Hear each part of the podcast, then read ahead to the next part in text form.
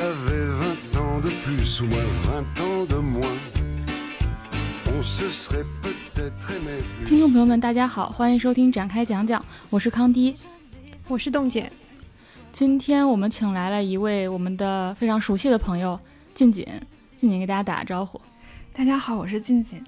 呃，上一次静静来可能是年度大赏来过，然后再上一次跟我们一起聊长节目是和波米一起聊鱿鱼游戏，然后再上一次呢是第二期节目，也是我们很受欢迎的一期节目，就是聊《甄嬛传》。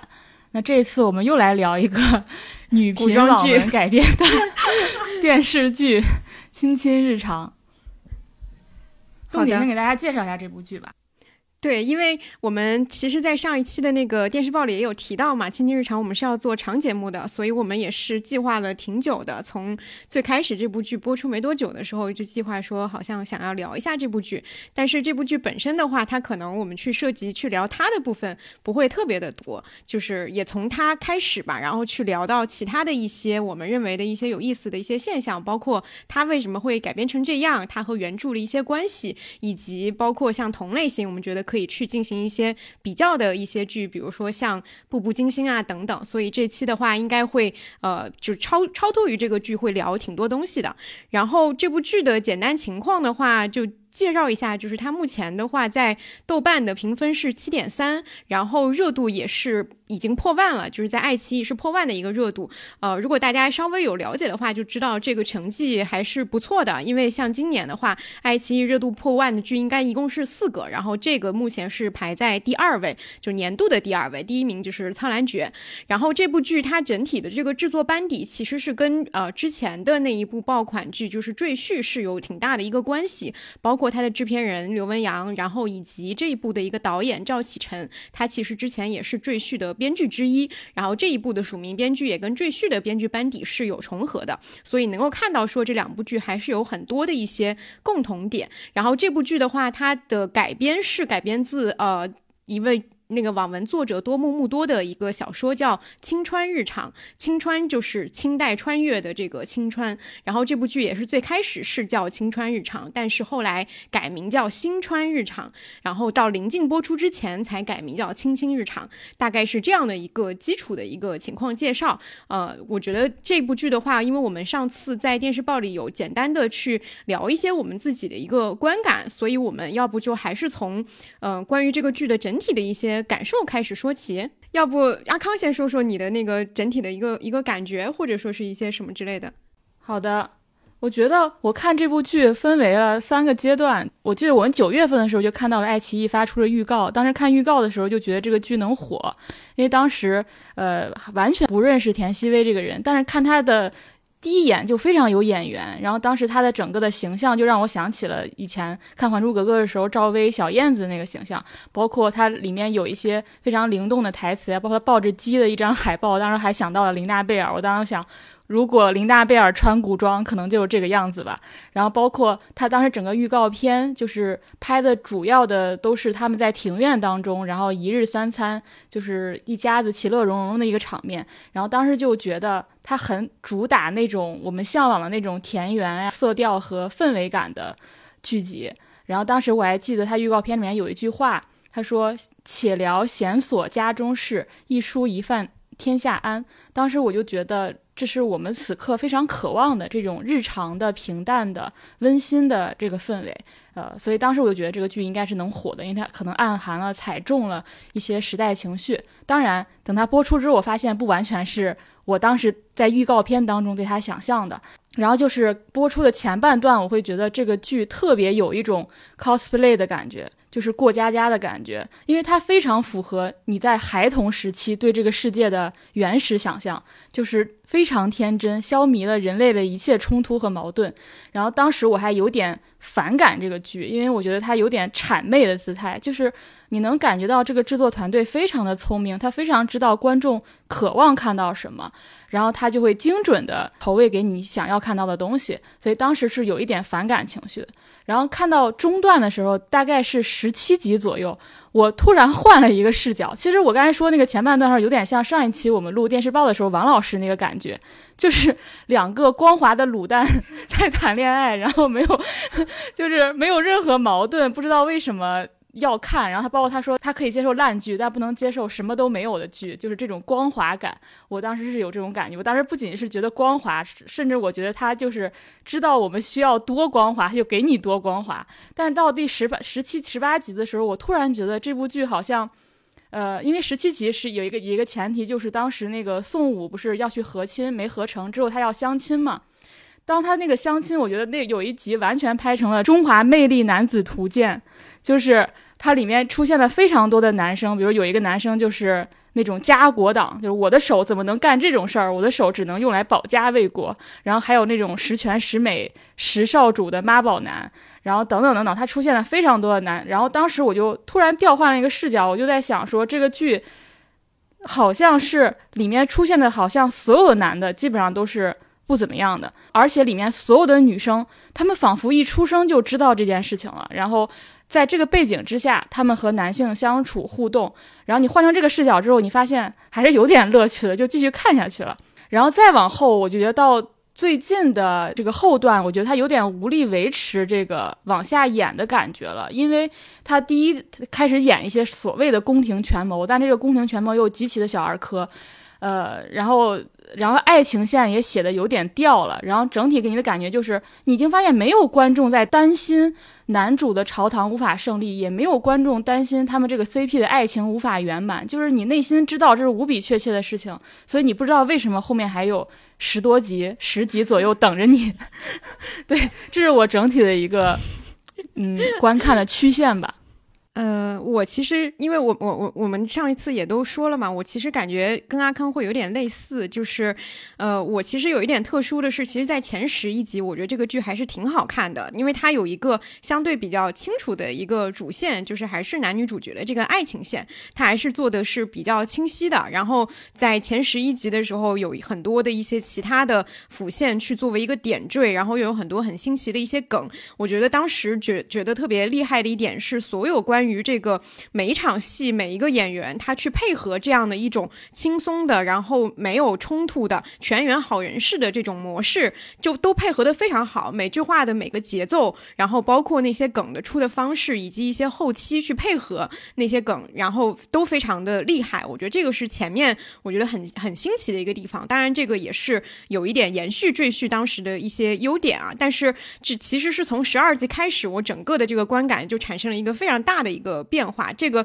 主要还是跟那个男女主角的这个主线是有关系的，这个可以放到后面一点再说。然后，但是整体确实，就我其实是从十二集往后就开始进入了一种，呃，觉得说他。的主线难以为继之后，辅线又没有很好的去跟上来的那种感觉，就是这儿有一点，那有一点，而且很明确的一个感觉，就是觉得说男女主角，因为就像之前王老师说的，两个没有问题的人，他们俩之间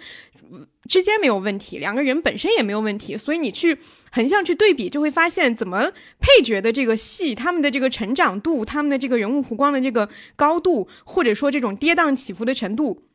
都远远盖过了主角，就是非常明显的这样一个感觉，以及有一个到越到后面，因为我是看到了最新的那个集数的，所以越到后面你就会，昨天还在跟朋友感叹说这个剧水的都不是正常国产剧的水平，我说这个含水量确实是有点太高了，就是很难以置信说，就是原来一个我我我是第一次在这个剧里面感受到，哦，原来一个没有主线的剧，它竟然能够做成这样，就是我觉得是挺奇幻的一件事情，就是因为这个其实是违反很多时候。是违反比较比较就是偏向于就是电视剧的创作规律的嘛？你整个是没有主线没有冲突，那你到底要怎么维系下去？因为它开篇给了一个让人新奇的一个面貌，就所谓的这种就是没有大事都是琐碎小事，包括这种地图开地图的这种辅线副本的这种模式。但是你其实会到后面会发现说，可能还是这个东西还是不太能够去支撑这么大的一个一个级数的。所以到后面真的是我现在是靠着意志力。觉得说可能得把它看完，但是 真的是每一集都是感觉非常的，就是很很难很难以就是进入它某一个具体的一个线或者情感当中了。啊，我们可以听一下静静的感受。刚才你就总总结来说，你就说这个剧违反了电视剧基本法。对，我开始看的时候是因为那个康帝说他们就你们想聊这个，问我没有兴趣，然后我知道这个剧集啊，但其实。我我我平时没有就是特别特别，我不是特别了解电视剧啊，我也不是一个特别典型的受众。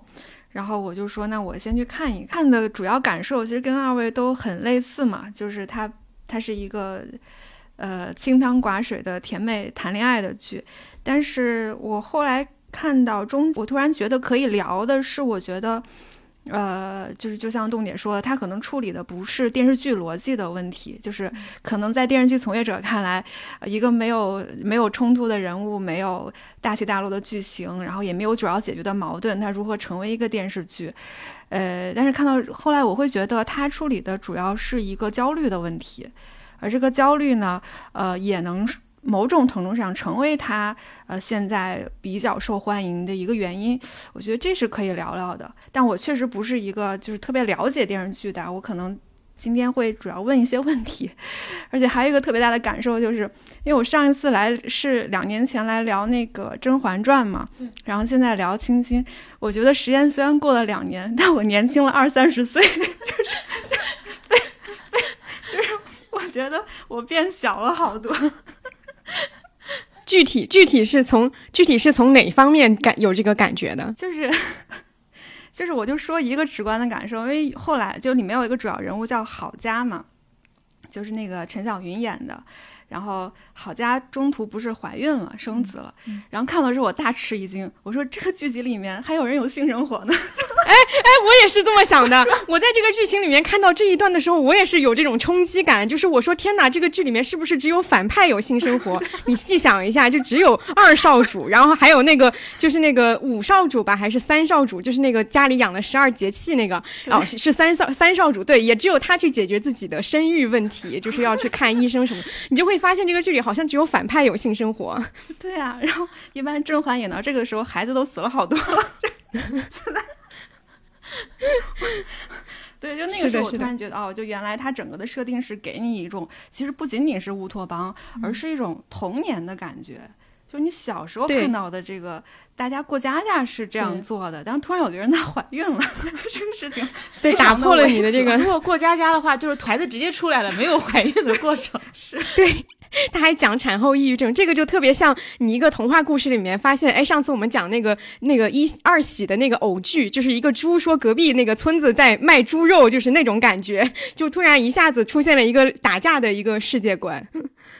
是的，是的，就是我觉得确实，因为这部剧我们刚刚虽然侧重去聊的它是它的缺点，但是它当然有一个很大的一个现实，就是它在整个的这个剧集的这个市场层面上还是非常受欢迎的，讨论度也很高，然后热度也很高，所以证明说它是一个成功的一个一个作品或者说是一个产品吧。所以我觉得我们可能也聊到，可能会聊到一些就文化现象，包括一些观众的心态啊什么之类的。也证明刚才那个静静说的那种焦虑，也是一个普遍的焦虑。我我看完会有一些疑问啊，我们也可以讨论一下。就比如说，都提到说它跟赘婿都是古装轻喜剧嘛，就是那为什么古装轻喜剧会经常成为爆款？就而且两者都是穿越嘛，嗯，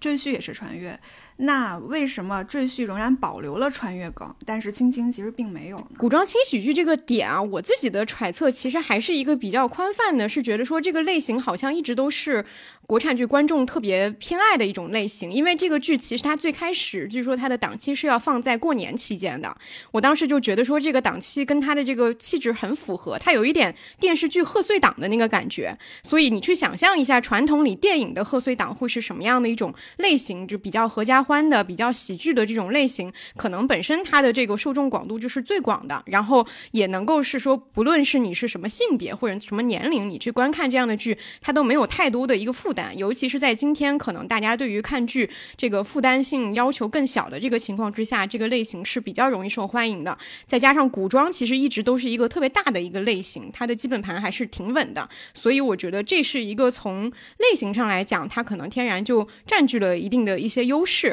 然后关于这个嗯穿越的这个梗的话，因为我没有特别仔细的去比较这两个剧和两个原著的那个特别精细的那个异同啊，但是我觉得确实一方面是有一些政策的原因，包括穿越，因为赘婿的那个穿越，我记得它其实也是套了一个有点像是写小说的一个壳吧，是不是？对吧？它还是有套一个壳，不是直接的去讲这个穿越。另外一个，我觉得这部剧它没有使用穿越梗的一个很大的原因，是因为它跟原著的那个立意和表达，其实已经有了一个非常非常大的一个区别。因为原著里穿越其实是一个非常重要的一个设定，它直接影响了这个女主角的呃个人性格以及她的这个整个的这个呃表达和主题。但是在这部剧里面，其实它呃并没有把这个原著的表达作为一个核心的东西去传递下来。所以，其实，在目前的这个《卿卿日常》的故事里，女主角是不是穿越的身份，它本身。并不重要，可以说是完全不重要了。他不是穿越，他整个人可能会更加的成立一些。他也没有想要去琢磨去描写这部分，所以我觉得这是他拿掉穿越一个非常大的一个原因。我先说，就是为什么古装轻喜剧经常会成为爆款？我觉得放在从内容的逻辑上来说，就我们先抛开审查和政策的限制啊，就是你好像你放在古装或者古代的语境当中，你其实可以把很多。陈词滥调的东西重新讲述一遍，而且这个讲述变得非常的正义。就比如说，你用现在逻辑，你要再讲说男的不行怎么办？首先，这还用你说；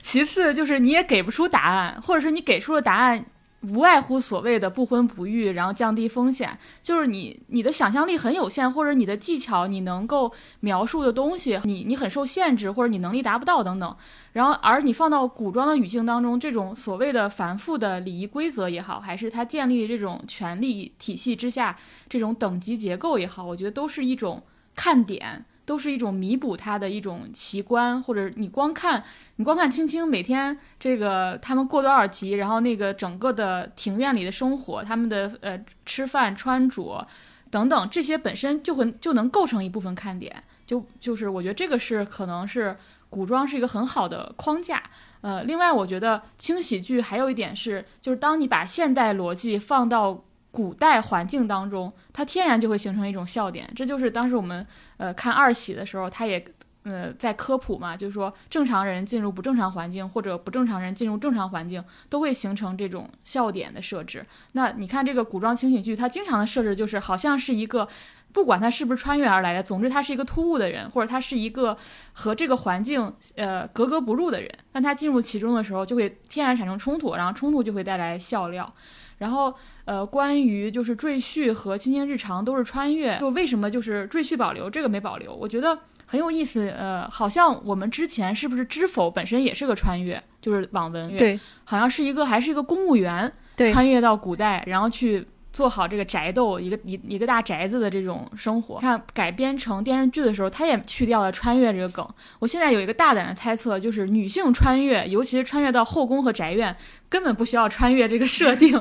因为这是以古代的历史角色决定的。你看看，就是在赘婿当中，这个郭麒麟演的这个宁毅。他既要创业，还要帮助身边的好友实现理想，一一要济人困厄、授人以渔，还要最后面临家国大事。其实他最终是守护了整个的临安城嘛。他写的就是一个小小的赘婿，天大地大的这么一个感觉。但是我们女性穿越到古代，哪有什么天大地大呀？你不外乎就是如何在宫廷当中生活下去，如何在一个宅子当中生活下去，如何把你的这个婚恋关系维持下去。这个天然的框架限制，你好像不需要。动用一些现代技能，因为这个婚恋的这个感觉，我觉得可能古代女性也会有同样的痛楚。起码在婚恋这一层面上，感觉进步不是很大。你穿越，你有没有带现代逻辑，差别不是很大。但你说我要去回去建设国家、保家卫国，那确实差异太大了。我知道怎么做火枪，我知道怎么用现代企业的管理逻辑去运营酒楼，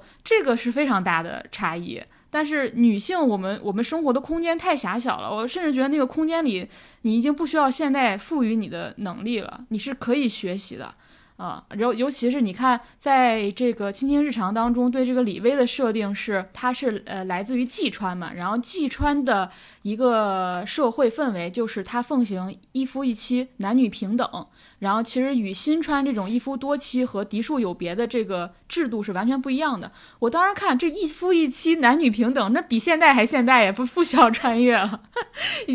经，人家那个父母关系也好，人家整个那个设定，我觉得我们现在有些社会还赶。不上呢。他这个整个的改编在这个基础上还做的挺好的，其实把穿越这个问题很好的解决了，也不需要用什么大梦一场，或者是呃套一个网文小说或者剧本杀等等，我们这些经常遇到穿越的时候会想起来的解决问题的方法。你提这个问，你自己会有一些就是想要说的吗？我看我我也不是一个网文的读者啊，但是就是确实也有一些网文是女性穿越回去。呃，做了很多不只是宅斗和宫斗的事儿，但是呃，好像改编成电视剧、影视作品的就非常少，好像就主主要局限于说，呃，回去宫斗这样一个事情。也许我可能就是，就是我觉得穿越就是现代和古代或者穿越这个事情，或者说我们看古装呃轻喜剧，是因为古装它就这个形式它特别像一个缝合怪。就是我们既在里面处理我们现代性的焦虑，然后又用到了古代的解决方案，然后又暗合我们内心残留的那些从前现代来的一些小尾巴，就是 有一些我们需要，我们需要，就是我们可能非常隐秘的，不太好意思直接讲的，呃，但是又。呃，确实是客观存在的一些安全感的需求。对，就就比如说这个先婚后爱这个设定，它会做出很多的差异性的这样戏剧矛盾嘛。呃，早年的代表作就是上错花轿嫁对郎，然后这个框架里头，就是你既能够呃带出婚姻中所有的那些，就呃带出恋爱中所有的那些反差也好，戏剧点也好，同时又确保了婚姻制度的正确性。嗯，而且你会确认说这两个人一定要在开始就告诉你这两个人一定会走到底的，就是两个人一定会在制度性的保护之内完成他们所有的戏剧性表达。嗯，然后如果是现代这个呃题材的话，我们很难相信这个设定。嗯，但因为古代题材，我们有这个设定之后，呃，既有我们所有的现代焦虑，同时这个框架又解决了我们内心那种前现代的嗯安全感的缺失。嗯，所以我觉得也有可能有一部分也是这个原因。就是我们特别喜欢看古装轻喜剧，嗯，就感觉在古装当中，你的所有欲望都很正常，就是你现在的欲望也很正常，你那些所谓的糟粕的前 前现代文明的，就是内心深处比较隐秘的东西，在那个框架里也是正常，因为你放到了一个更落后的社会、更落后的文明之中嘛。对，嗯，因为青青日常它也是，其实也是需要先婚后爱，他们所有的情侣都是先婚后爱。对，嗯，是的。就是刚刚说到缝合怪那个点，我觉得确实是挺挺准确的，因为我看到就是这部剧关于它的一些差评，就是有很多人的一个迷惑，其实也是我的一个迷惑，我觉得没有特别完全找到一个很好的一个清晰的一个界定。就是你会发现这个剧它的特点就是它又封建又现代，它里面有大量的很现代的东西，但其实你仔细去想，它那个东西又好像还是挺封建的，建立在那样的一个基础之上，我觉得它是呈现出就是现在很多人其实是套着古装的。这样一个形式，它有点像个舞台剧。你在里面用这样的穿这样的衣服，用这些道具，用那样的一个说话方式，可是你演的还是一些非常现代的冲突。这也是一定程度上为什么现在很现实主义，或者说是非常当下的一些去传递焦虑的剧，大家不太爱看的一个原因。你反而希望一个讲产后焦虑的这个话题，你放到一个古装剧里面去讲，大家觉得说，哎，还好像有一些奇观性。但你实打实的去讲，大家就觉得说没什么意思，又在消费。我的焦虑那种感觉是的，包括我觉得这部剧，其实我们上一期的电视报的评论区，你也能发现，对于这部剧会有两种截然相反的观点。我觉得也是因为这个缝合怪的原因，因为一部分人他可能看重的是那个现代的逻辑的部分，一部分人看重的我完全不能忍受那个封建的逻辑或者那个前现代的感觉，他就会非常冲突，非常剧烈。但你仔细分析，它其实它都有，对，就看你看重哪部分，以及你站在哪里。去去去讨论它了，就是因为巨天然的缝合怪，导致观众好像在评价它的时候，也不知道站在什么位置才是最合适的。对，但其实这个就是因正因为它是缝合怪，所以这成为了我驱动我看这部剧最大的动力。嗯，就是我一直看了，我都会在想说，就是他是如何缝合这些矛盾的。嗯啊，他用了好多好多，就接下来我们可以会详聊啊。我觉得他用了好多好多手段，而这种手段又其实对应着我们现实的很多焦虑。就我们在看现实问题时候，也是用到这样的逻辑。就先从他这个性别焦虑这儿开始讲嘛。就是我我也是我看这部剧在的感受，因为几乎全部的剧情都是感情线嘛，但是这是一部以去男人化为前提的剧。就是我称它为去世的剧。势力的势。而且他这么做的原因，就是因为全剧默认就男的不行。比如这个剧是以选妃开场的吧，就男男女女几十个人，然后一对对 CP 就会出场。但是你会发现，女女主角对就所有的女性角色对男的毫无期待。就李薇她不期待六少主会喜欢她，所以她一心只想回家。郝佳就不期不期待自己能得到嫡长主的善待，所以她做小伏低。上官静是不期待五少主是个良配，所以她抗拒婚姻。海棠和杰西姑娘也不期待三三少主是个好人。就所以这里面所有的女性呢，一开场就放弃了对男人的期待，放弃了对婚姻的幻想。其实这是一个其实是上对花轿嫁对郎的甜甜宠剧，对于大部分 couple 来说。这样的设定其实是非常非常诡异的，那原因是什么呢？因为一旦有期待，那剧中的男是不可能满足他们的期待的。就李薇如果期待六少主喜欢自己这样一个出身不高的女人嘛，这是不可能的。就安陵容可能有这样的想法，李薇是早就放弃了。就是正因为默认男的不行，所以女性角色的情节就变成了我怎么在一个去世的环境内自洽。就比如说我被指婚了，那指就指吧，我也不指望他爱我，那他给我一口饭吃，他养我，我就配合一下他，这就是我的生存之道。然后顶峰就是节气姑娘，她是二十四个姑娘加加一个正配，就二十五个人联合起来，就想着怎么欺瞒丈夫，然后怎么能不跟他生，不给他生孩子。然后表面说一套，内心是一套，然后内心戏是骂男人的爽文，然后表面戏要配合男人演戏，所以。这是这是一个古代的呃非常糟糕的现实，然后它它缝合的现实的这个呃解决方案呢，就是我们看到剧里以各种关系去替代男女关系，比如说职场关系、战友关系和同盟关系，就比如说李薇反复强调说，就六少主是东家，然后郝家也是如此，那既然在东家家里头，我就帮他做点事，然后元英和六少主是同盟，然后两个人是各有目的的，然后虽然被指婚，但是一起朝着这个呃目标奋斗，所以说。就是在一个甜宠剧里，其实表现了当下我们对爱情叙事的无能。原因也很简单，就是我们无法想象一个男女关系应该如何发展，或者说在这样的环境下怎么发展，我都不可能信了。然后为此，我还专门去豆瓣上看了一些好评，我发现大家是都能注意到这一点的。有一个人写了好评，说说郝佳和李薇是最整齐的对照对照组嘛，就两个人都是侧夫人，然后怎么怎么着，然后他们境况的差异不是自身能力。区别造成的唯一的变量就是丈夫，然后他的总结就是：女孩永远不要把希望寄托在男人身上，遇良 遇良人是万幸的辅佐。如果真正所托非人，即使一开始想的好好的，也要不动情只务功，是保不全自己的。然后他的结论就是，我喜欢这个例。我觉得大家就是就是既能看到这个剧清晰的逻辑，同时他又非常回避他面对的真正问题是什么。那你你如果顺着这个这个读者的逻辑想想说，如果说所有女性都非常好，她们命运的唯一差别就是选的男人不同，那这是个什么世界呢？就是我们。我们真的要寄希望于说遇到一个六少主那样的，就是温柔善良、有能力、尊重女性的强势的男人吗？就是，而且你再带入剧情，你再想想说，六少主从小在宫里教养，由由姑姑抚育，童年又不是很幸福，然后在斗争森严的宫里长大，长成了一个健康不能再健康的男性，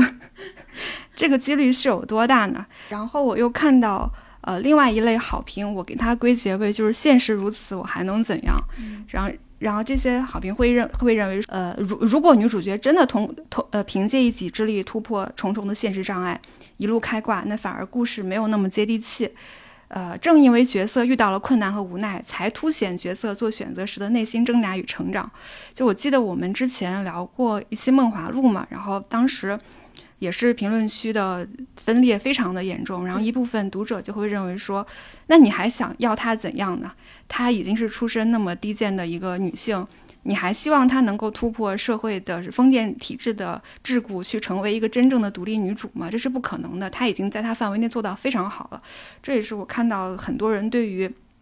呃，李薇对于郝佳他们的评价，说，比如说就是郝佳她不是攀权富贵，她的家庭条件让她明白了。必须在他的基础上选择最好的。他看得很开，这个婚姻不过是一份工。那你为什么不去争取一个看起来很有前途的工作呢？你为什么不去？那你当然得嫁给嫡长主，对。然后就等等这些为他，就是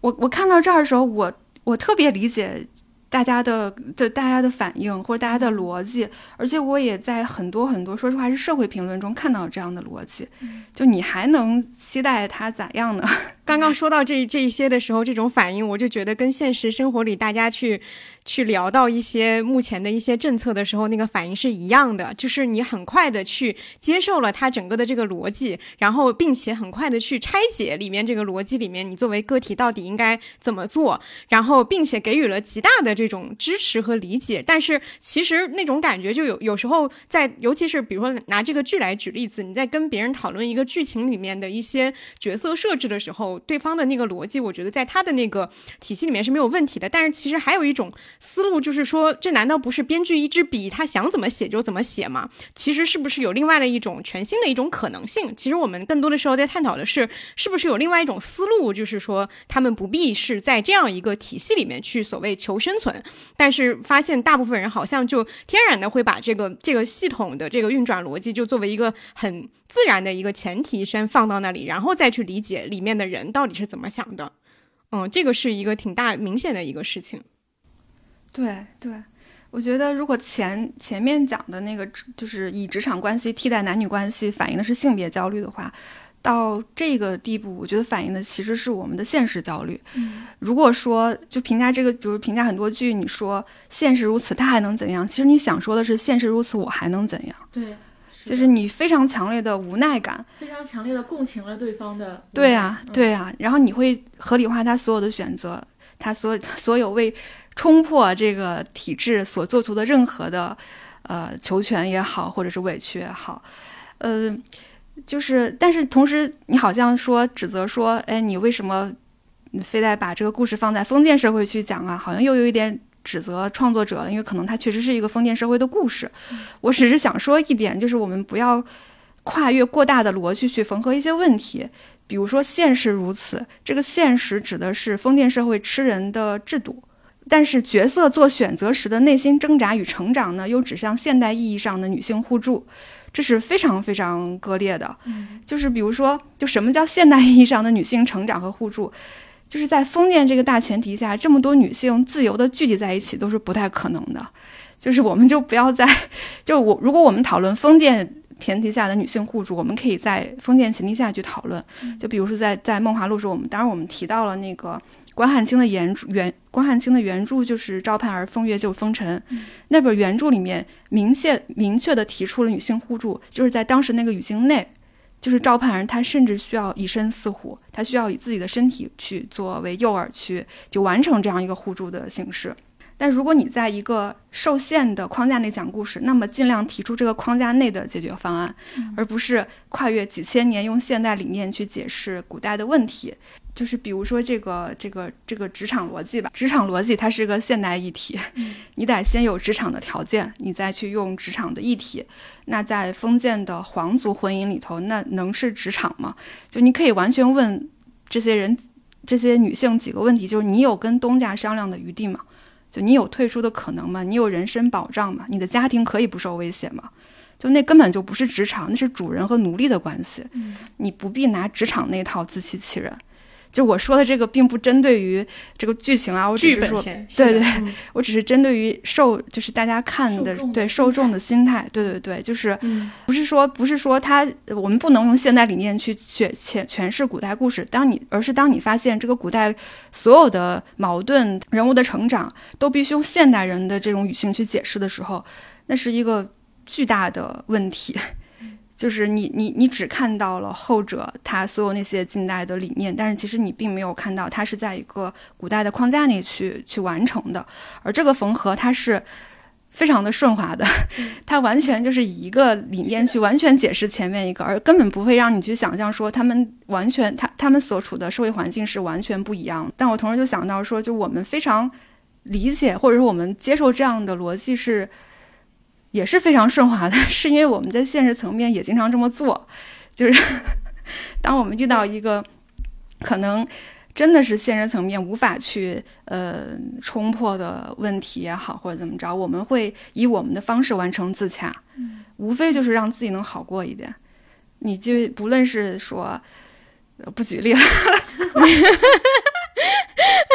好的，尽在不言中了。我觉得刚刚说那个点，确实是我看这个剧里面那种矛盾感的一个很很典型的一个体现。但是我确实要强调一下，我们今天聊到这些具体举例子的时候，我们都不是在真正在限于这个创作者思维，或者说这个剧情里面人物的那个逻辑去讨论这件事情。因为这样去聊的话，就就还是比较聊小了嘛。我们还是在讲整个的这种为什么会有这样的一个下意识的举动，以及这种缝合的一种就是。客观性吧，我觉得它更多的是这种。我想讲的那个点，其实也是就是聚焦到剧情上，就是明确的一个一个设置，就是十二集的这个原因这个人物的上线和这个就是他成为这个两个人中间的一个第三者这个设置。就是你会发现这里面让我特别难受那个点，不是因为说所谓的在甜宠里面加了一个第三者，而是因为他在加了第三者这样一个情节设置的时候，他又努力的去让这三个人之间的关系变得不是。传统的我们认为说雌竞的就是正妻和所谓的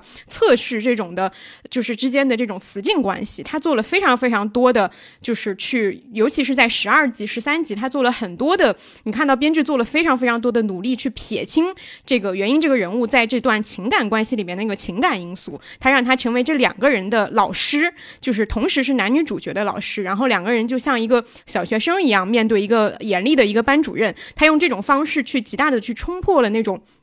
男女之情带来的那种就是让人难受和膈应的那个点，告诉观众说，这个人他就是一个辅导员，所谓的原辅导嘛，就是大家都这么说。然后辅导员，然后这样的一个设置，同时又强化这两个人的，就是他用两两个点去强化，一个是原因本身的这个能力高超，他用一场戏去展现；另外又用六少主和那个李薇的一些不足去展现这两个人需要辅导，就是他用这样的一个方式，就编剧用了很多这样的方式去把这个。所谓的这种正式的一个第三者进来，一个正妻的，就是。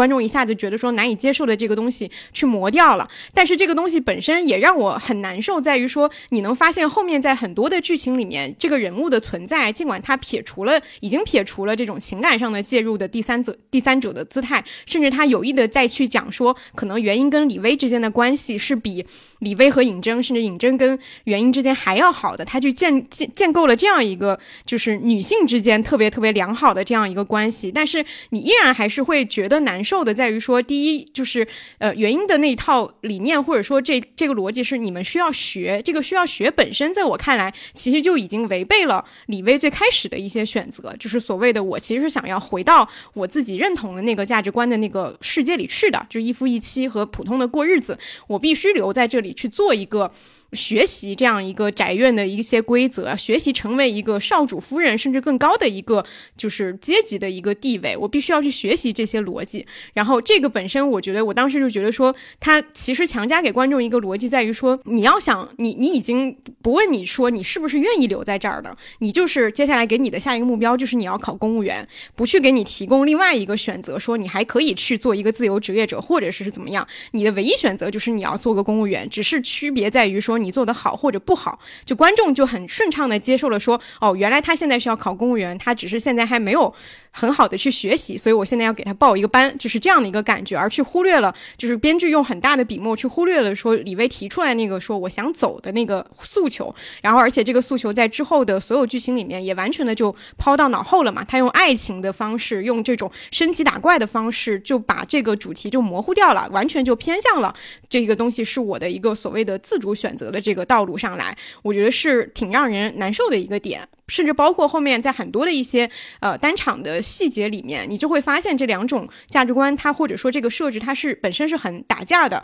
我印象很深刻的有一场戏是，呃，就是他那场戏的目的和诉求是想要讲男女主角的甜嘛，就是下雨了，然后那个尹峥过来接他回家，然后打了一把伞从那个车上下来，然后去接他，两个人非常甜，有一些对视啊什么之类的，然后用了一些慢镜头。但我会发现，在那个镜头里面，其实比较有意思的是，其实那天。他去接他的那一个环境里面，其实原因也是在的，就是等于说原因跟李薇两个人一起站在屋檐下。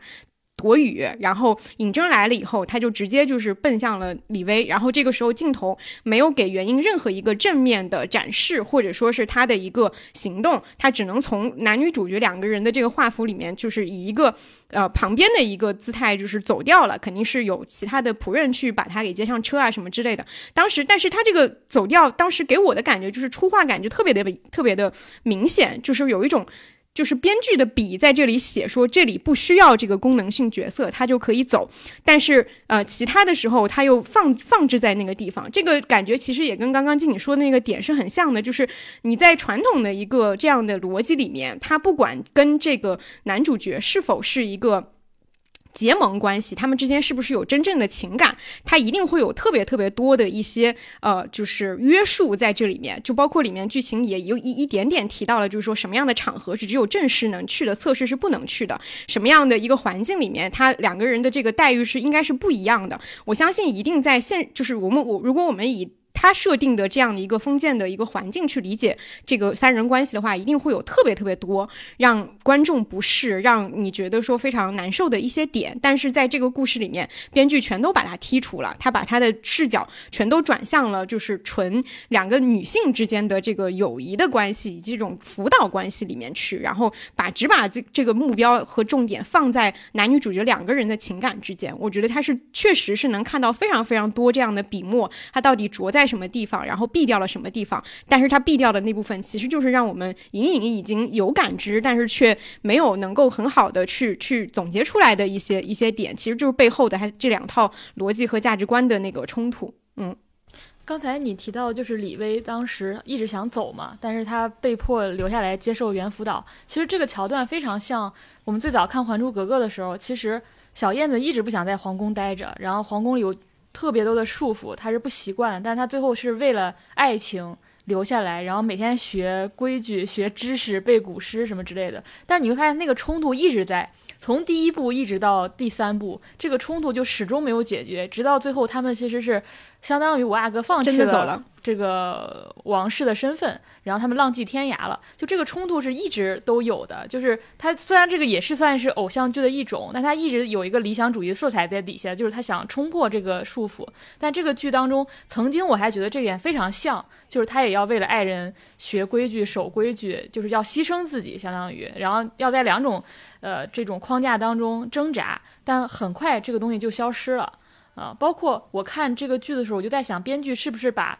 先他的创作思路是不是先收收集了，就是现代女性，你从出生到死亡，你可能遇到的所有问题，然后你再在你的角色当中平均分配。哦，应该不是平均分配，应该有人会琢磨更多。然后你比如说郝佳那个角色，我现在终于理解为什么反派有性生活了。反派没有性生活，就无法去展示产后抑郁。他有了产后抑郁，还有才能有之后他们要做母婴产业，还要想开办个月子中心什么之类的。就是他所有的，就给你的感觉好像里面每个女性角色都有对应的遭受的迫害，然后以及他们想要冲破的束缚。呃，比如说元英也是，元英是她，她其实是想走仕途，去走建设国家的路线，成为女官。然后像郝家这个可能是要挣脱原生家庭，然后再挣脱这种糟糕的婚姻，以及成为一个母亲。然后李薇这个其实相对还是比较光滑的，呃，她可能是比如说她这种在两种社会当中的这种不协调，这个刚才我们讨论，她其实慢慢写掉了。就是你会发现，从权力、事业、婚恋、兄弟、父亲、家族。这些所有的层面，包括成为一个母亲，所有层面都包含了我们现代女性可能会遭遇的困境，然后它就落在不同的人身上去实现。对，然后我我那天还总结一下，我说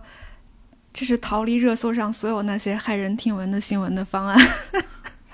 就是你如果真的想看真实的焦虑，你可以去看《亲爱的小孩》嘛，对，就那种，但你看的多糟心呀。对，你不如就看看他这个这种设置，而且他设置原因可能还有一个是因为这两个男女主角的实在是没有任何矛盾冲突了，他要人为制造一个第三者。包括现在已经演到了，又给郝家不是又又，现在已经演到又来了一个，呃，让六少主吃醋的厨子。对，就是他他要设置这些嗯矛盾点，然后让男女主的感情更进一步，要不然他们的情感怎么能进阶呢？他们情感好像在第第七八集就解决了。我们，第十一集解决的，十一集解决的。但这部剧是有四十集，对，对，就两个特别光滑的卤蛋是没有摩擦的，它要设置很多沙子在里头。嗯，但是女性依然能够看下去，就是正是因为刚才我们说的，不同的角色身上都有这个不同的焦虑。你其实有时候看见他们坐在一起，就是吐槽一下也蛮爽的，就就就包括郝郝佳，我记得就是就方舟来找他，然后他的第一反应就是那个人还没死啊。很奇怪，而且我还有一个很发现，就是好像一旦女性当了母亲之后啊，他这个孩子爸爸是谁毫不重要，他完全不在意这个孩子是谁的。这个是我对我一个很新鲜的体验。嗯，确实是，就是你发现它这里面涉及了这样一些剧情和这样一些。呃，焦虑的东西，但他解决方案都特别简单。你看，像郝家要生孩子，要让他孩子姓自己的姓，要带他走，要让他脱离这个父亲所有的掌控，这一切都发生的特别特别的顺理成章和和简单，很快速的，就是每个没有人在乎他的父亲，也不在乎他，他这个所谓的这个家庭也不在乎他，他自己就带着孩子就走了。就是这个也是现实女性完全不敢想的一件事情。你想想，大 S，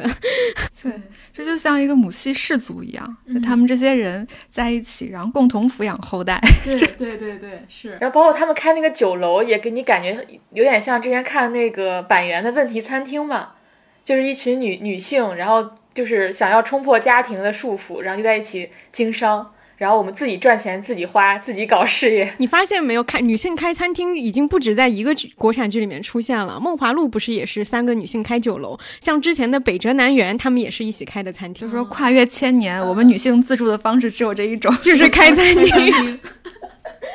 为什么？为什么？但这部剧是开的最顺利的。我们我们还能，我们除了开餐厅。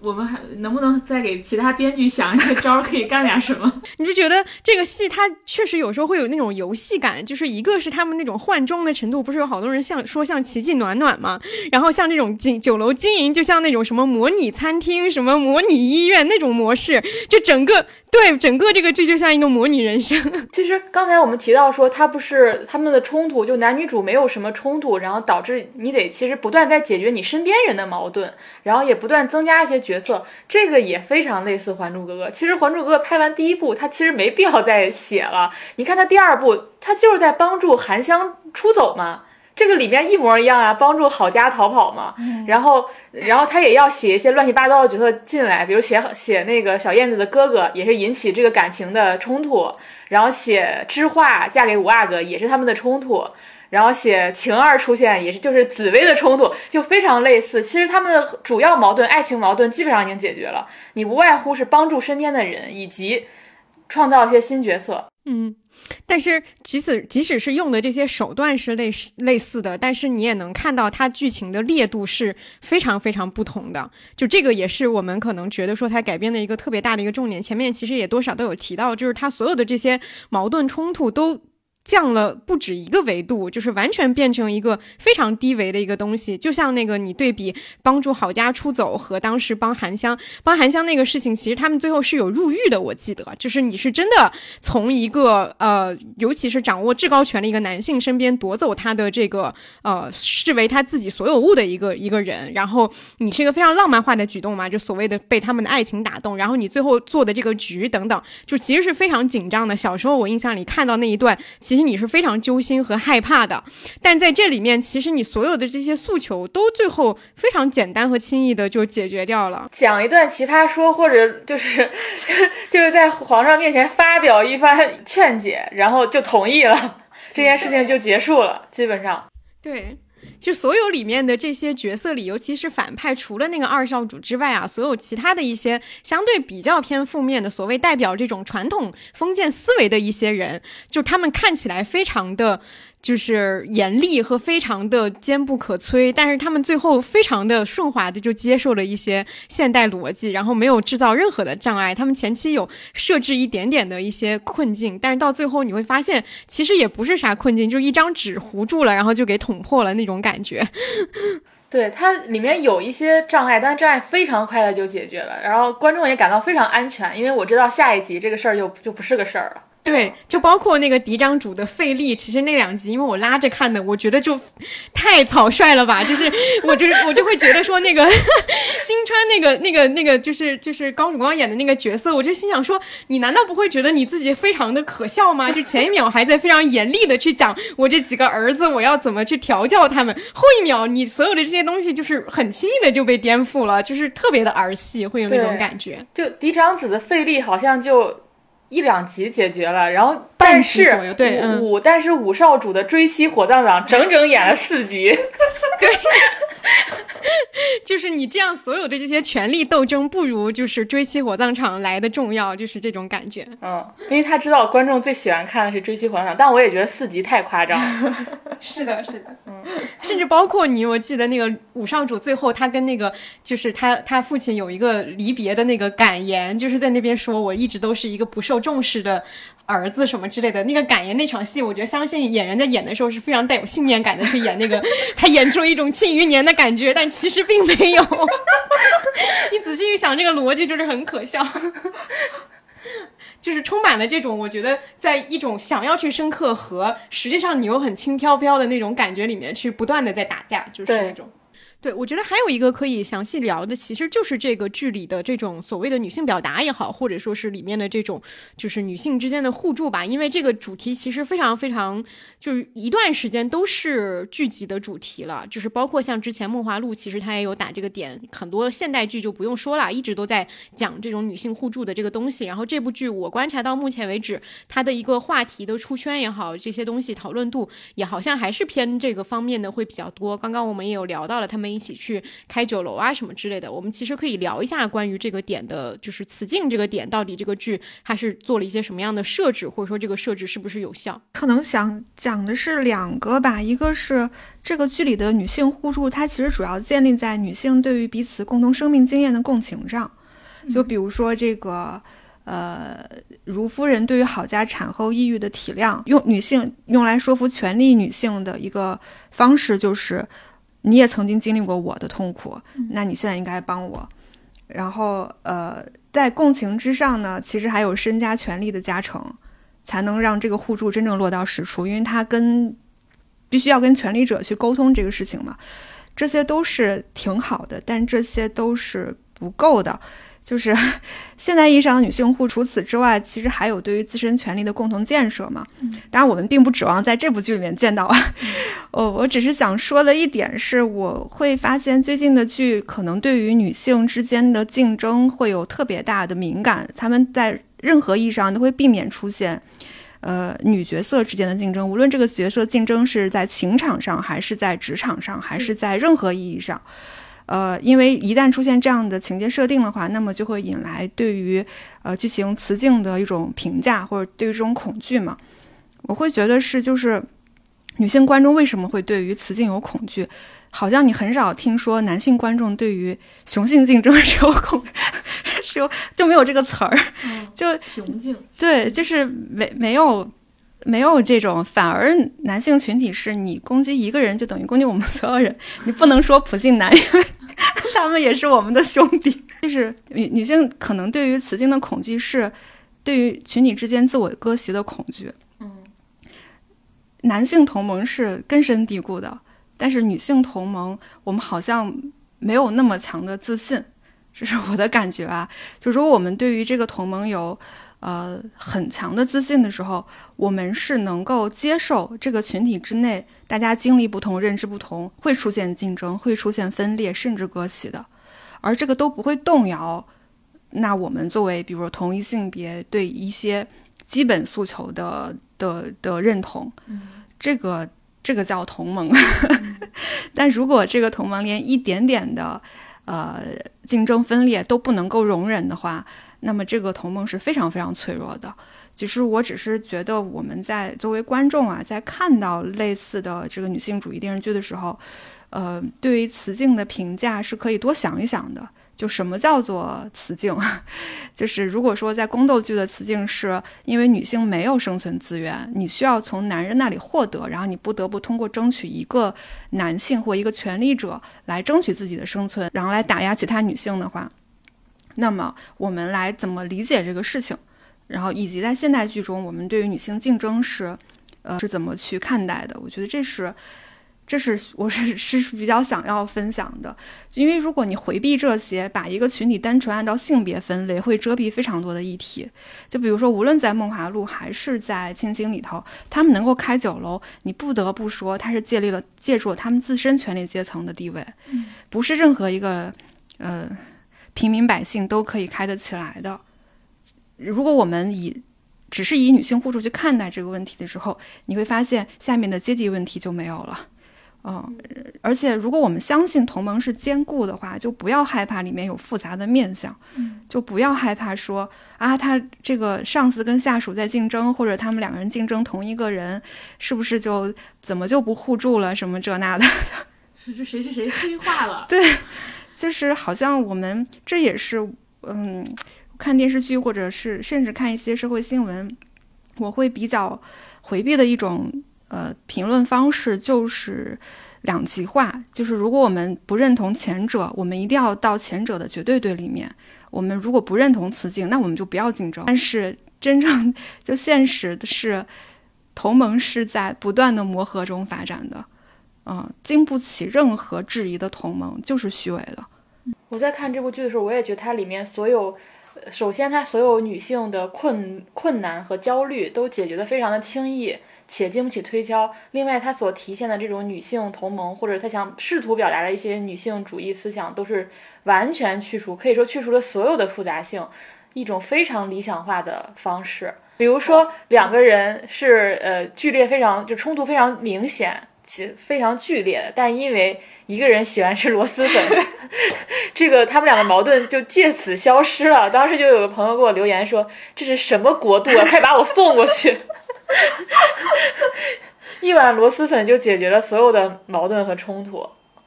包括我其实当时最早在看那个节气姑娘，就老三他们家这个所谓的正妻海棠和二二十四节气姑娘这种非常友好氛围的时候，我觉得非常恐怖。他就让我想想到，其实，在古代的时候，他有时候这种妻妾，他会要求你所谓的美美与共。就是你们不仅，你们还得和平相处，你们要表现的像亲姐妹一样亲密无间，然后共同的建设这个家园，维护这个男性。我觉得那种美美与共，那种所谓表面的温馨甜蜜。是一种非常恐怖的东西，它是它是一种要求，一种义务。而且你你反过来去想，就是他们的这个设置，你反过来去想他们的呃这几就是海棠跟杰西姑娘，杰西姑娘应该没有二十四个，他们应该没有凑满，大概是十几个。然后就是对他们的这种。对，你会发现他们的这种内心的对这个男的的不满也好，他们对这个条件目前的这种不屑也好，其实对于那个男的来说没有任何影响。就是那个男的，一没有识别到这些对他的这个付费，二就是对他自己在这个府内就是肆肆无忌惮，没有任何影响，也没有人晚上就是他说今天晚上谁来陪我，那也没有人不去，对吧？就是他们是以一种赴死的心态，只是那个心态是女性那边才能识别到，说我今天很痛苦。但这个对于这个男的来，说其实没有任何的影响，所以他才不觉得说我的后院，我的这个这个这个所有的这些人有问题，我才会再去在外面再找一些女性进来，因为我觉得这是我非常舒适的一个状态。他能想到的反抗就是我替你去，对，对，是的，是的。那对男的来说，他得到的性服务是确定的。对，这是我看那段特别不舒服的原因，就是每次他们要反抗，就是他们能想到的解决途径就是我替你去。我当时就想，这就是换个人强奸，这 有什么不一样？就是会，就是很很看到那儿，我就就是觉得很恐怖。然后后来他们解决观众的这种不适，就是对老三进行疯狂的性羞辱，是，就是他能力不行，对，嗯。然后把心内心活动打就说，就是以话外音的形式说出来，然后好像在攻击男性，那男的也听不到。对对对，看对。而且他这里面就是也确实，以前我们聊的时候也提到过，就是你会发现，好像他们其实这只要这个男性有一点点的改变，他们又又能重新接受了。其实最明显的是，就是老五那一对，就是他们的那个情感的转变和那种。就是我当然一部分情情况下觉得他确实会比男女主角要合要合理，或者说他要成长性要强一些。但是你仔细去琢磨那个点也是很奇怪的，就是你一开始老五的那个状态，他的那种，就是让人觉得不靠谱不靠谱的那个点，对你到后面你用一个用真心就可以解决吗？这个就是很很难去细想这里面他们到底去接受的那个，或者说滋长出来的那个情感，是一种斯德哥尔摩，就是是一种，就是我已经这样了，不得不接受这个人也是个好人。就是我记得他这个是那个那个上官静有提到过的一个台词，就是他还算是个好人，就是是用这句话去磨平了他现在的这个处境的。这个我觉得是不能细想的。对。我就觉得看这个电视剧的时候，看前半段有一种，因为他们每个人都当做东家嘛，或者当做我必须完成的任务。我当时感觉就是没有真心就可以嘛。然后看到后面他们几对 CP 渐渐成了之后，我的感受就是有真心就可以嘛。而且这个男的他可能只是对你好，你刚开始对他也没什么兴趣，他就是对你特别特别好，把你看得特别特别重要，然后你就会爱上他。对，就是这个样子，你知道吗？我们女的就是，如果男的对你特别特别好，你就会爱上他。我觉得，我觉得还有一个剧情也是特别明显的那个点，就是他试图要。提起一个冲突，然后后面又迅速的抹过去，就是宋武和亲的那个点，就是宋武提被被要被封了郡主之后要去和亲，然后李薇就对此非常难过嘛，就是他的那个点就是为什么要用女性作为一个所谓的这种和亲的一个大局的一个牺牲品，因为他就提到说谁家的女儿都是女儿，因为皇皇帝不愿意让就是新川主不愿意让自己的女儿去出嫁，所以把宋武给拎出来了，他就很难受。然后这个时候那个尹正就给他讲了一堆什么大局观啊，什么类似这种，然后李薇就还是很很很。生气，但生气的点是这个女性的这个点，然后到后面就等于说，他其实是又是用了一个轻巧的一个方式，让所有的就是说所谓的嗯，那你既然觉得宋武去和亲和亲不合适，我们换个人，呃，或者说换个人也不合适，我们就废除掉这个制度，就是废除掉这个制度本身，它其实是非常非常轻易的，就是很难去说在那个框架里面会做到这件事情，然后也用废除掉这个事情本身，又抹平了女主角心里对男主的那种。就是你的那个两两性意识不够不够前前卫，然后你要改你要改变一下，那你说好的学到了，然后就又接受了。就是他很多的那种设计都是用这样的一个小的这种点去挑起观众对于这个剧情的好奇和挑起两个人之间的冲突，但解决的方式永远都是这样高高挂起，轻轻落下的那种感觉。嗯，其实这部剧它不是还用了一些特效吗？其实刚才我们也提到说这个表面一套。内心一套，然后他会把那个 O S 直接就是念出来，然后包括那个节气姑娘，不是他们出现的时候头上会冒出名字嘛？当然，我觉得这个只是很小一个桥段，但到后面有一场戏，我还挺喜欢这个设计的，就是当时三少主就是发现他们的。他们的反叛，忘了具体是什么场哪一场戏了。总之他非常生气，然后要跟这几个跟这几个人对峙。然后当时我就觉得，哇塞，连三少主这么蠢的男人发疯起来都好可怕。然后，然后他就在那儿念各个那个节气姑娘的名字，然后那些节气姑娘就拍案而起，说：“难道我没有名字吗？”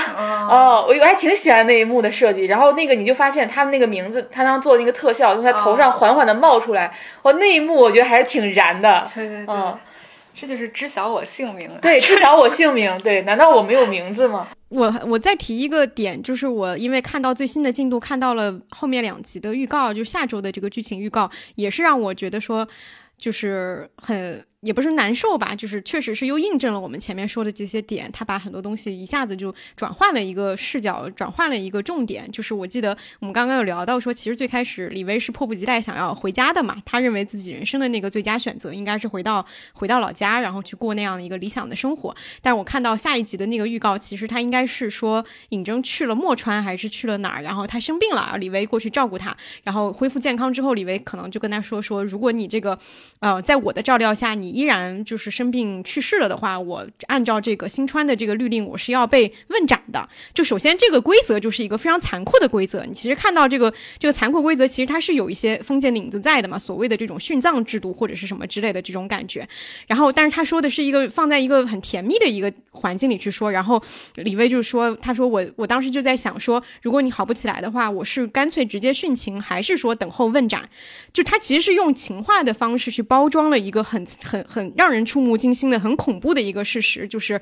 你的生命其实跟他的生命是绑在一起的，你是没有选择的，你唯一的选择就是你要自己殉情，还是说等别人来处置你，而不是对这个规则本身、对你的生死本身有任何的这个空间。但是这个桥段被从预告里看，它就是一个纯甜的一个桥段，是你既既没有生病到那样的一个程度，我也没有被问斩，我们就是印证了我对你的这个心意，就是我你会愿意为你去殉情，然后变成一个男女主角。一个甜的桥段，我其实看到这一幕，我也是觉得有一点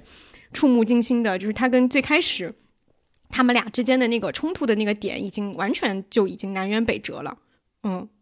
那说到这个触目惊心，我们可以聊聊这个，因为它是根据一部小说改编的嘛，我们可以聊聊这个原著。因为这个原著，呃，之前我们有一个朋友，应该是智智吧，他当时就说这部小说给人的感觉是粉色恐怖主义。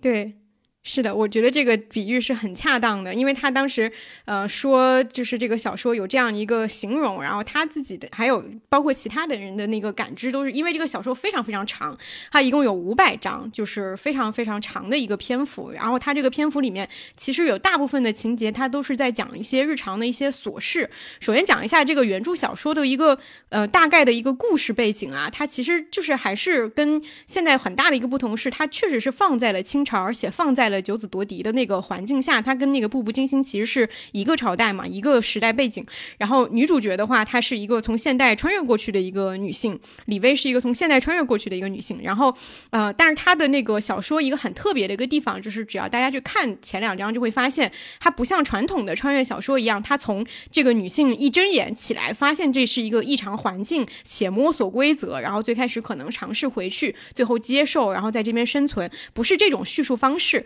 她一登场的时候，其实这个故事开篇就是这个女性女主角，她已经嫁过来了，她已经嫁给了这个四爷，然后也已经成为了一个格格，就是所谓的这个侧室的这个身份，然后也已经在里面这这个环境里面生存了蛮多年的，就她已经是一个适应了古代普通生活的一个现代人了。她就从这个切入点开始讲，然后往后去讲了很多，就是。时间线拉得非常长，从他还在四爷府，然后一直讲到雍正登基，甚至包括最后雍正去世，就他时间线讲得很长，然后在里面穿插了非常非常多他在日常的这个府里是怎么样去吃呃吃穿用度衣食住行，讲了很多这样的一些细节，以及他特别的点是在于原著小说里，他其实两个人的情感没有遭遇任何的冲击，这一点跟看似跟现在的这个剧其实是比较像的，就是他们俩一旦这个关系确立之后，就没有其他的不管是。第三者还是说外力的因素啊等等，去把他们分开，没有任何这个东西。所以从头到尾，小说里男女主角的情感也好，他们各自的这个人物也好，是没有任何变化的。我觉得这个也在网文里也是相对少见的。然后它主要的围绕的一些事件或者说一些桥段，其实就是。跟着男女主角身边的一些人的境遇的变化，尤其是在就是他们所谓的一些仆人或者说是呃就是婢女，他们的生命或者说他们的这个人生遭遇，随着这个朝代的起起伏伏，有一些什么样很残酷的一些一些变迁，有一些这样的东西去反衬这个女主角，她其实是有一点像是一只养在笼里的金丝雀，她不知道什么样是呃，她可能完全摒除了所有的这些东西，然后是我觉得这个是小。说里一个特别的一个地方吧，它跟以前我看的很多的穿越小说或者说清朝小说都会不一样。以及我看的时候，我觉得小说其实它花了这么长的篇幅和这样清淡的一个笔触，它其实讲的是一个挺恐怖的一个主题。为什么他说是粉色恐怖主义？粉色的部分就是说这两个男女主角的情感从头到尾都没有经历任何的挑战，他们都可以说是甜的。但它恐怖的点就在于说，其实你能看到这个故事里女主角是怎么一步一。不从一个现代人变成一个古代思维的人的，就是它里面有很多呃，大家可能后面。就是去搜的话，都有很多人会提到的一些关键的情节，就比如说，呃，它里面有一个情节，就是说李薇在古代的时候第一次照镜子，就是镜子是西洋镜嘛，就是是能够清晰的照出人的轮廓的那种镜子，因为之前他照的都是古代的那种，可能是铜镜之类的，就是你其实不太能够看到自己长什么样子。他第一次在这个就是四爷的那个带回来的这个镜子里面看到自己的脸的时候，他是非常震惊的，就是他震惊的点就是。作者没有详细的去描述到底是什么样的不同，但是他一下子就吓住了。我觉得那种吓住了，其实作者就是在讲说，他发现自己长成了，或者说已经变成了一个另外的人。这个点是他就是少有的，在这些故事里面有一些细小的点，他都能去点出来说这个女主角。突然有一瞬间有现代意识，然后又很快的被古代的这种生活给麻痹了。因为他在前面的时候其实就有呃有一些他自己的内心活动在讲他自己的心态，因为他嗯就是李薇的这个心态的变化，小说里有讲，就是说他其实是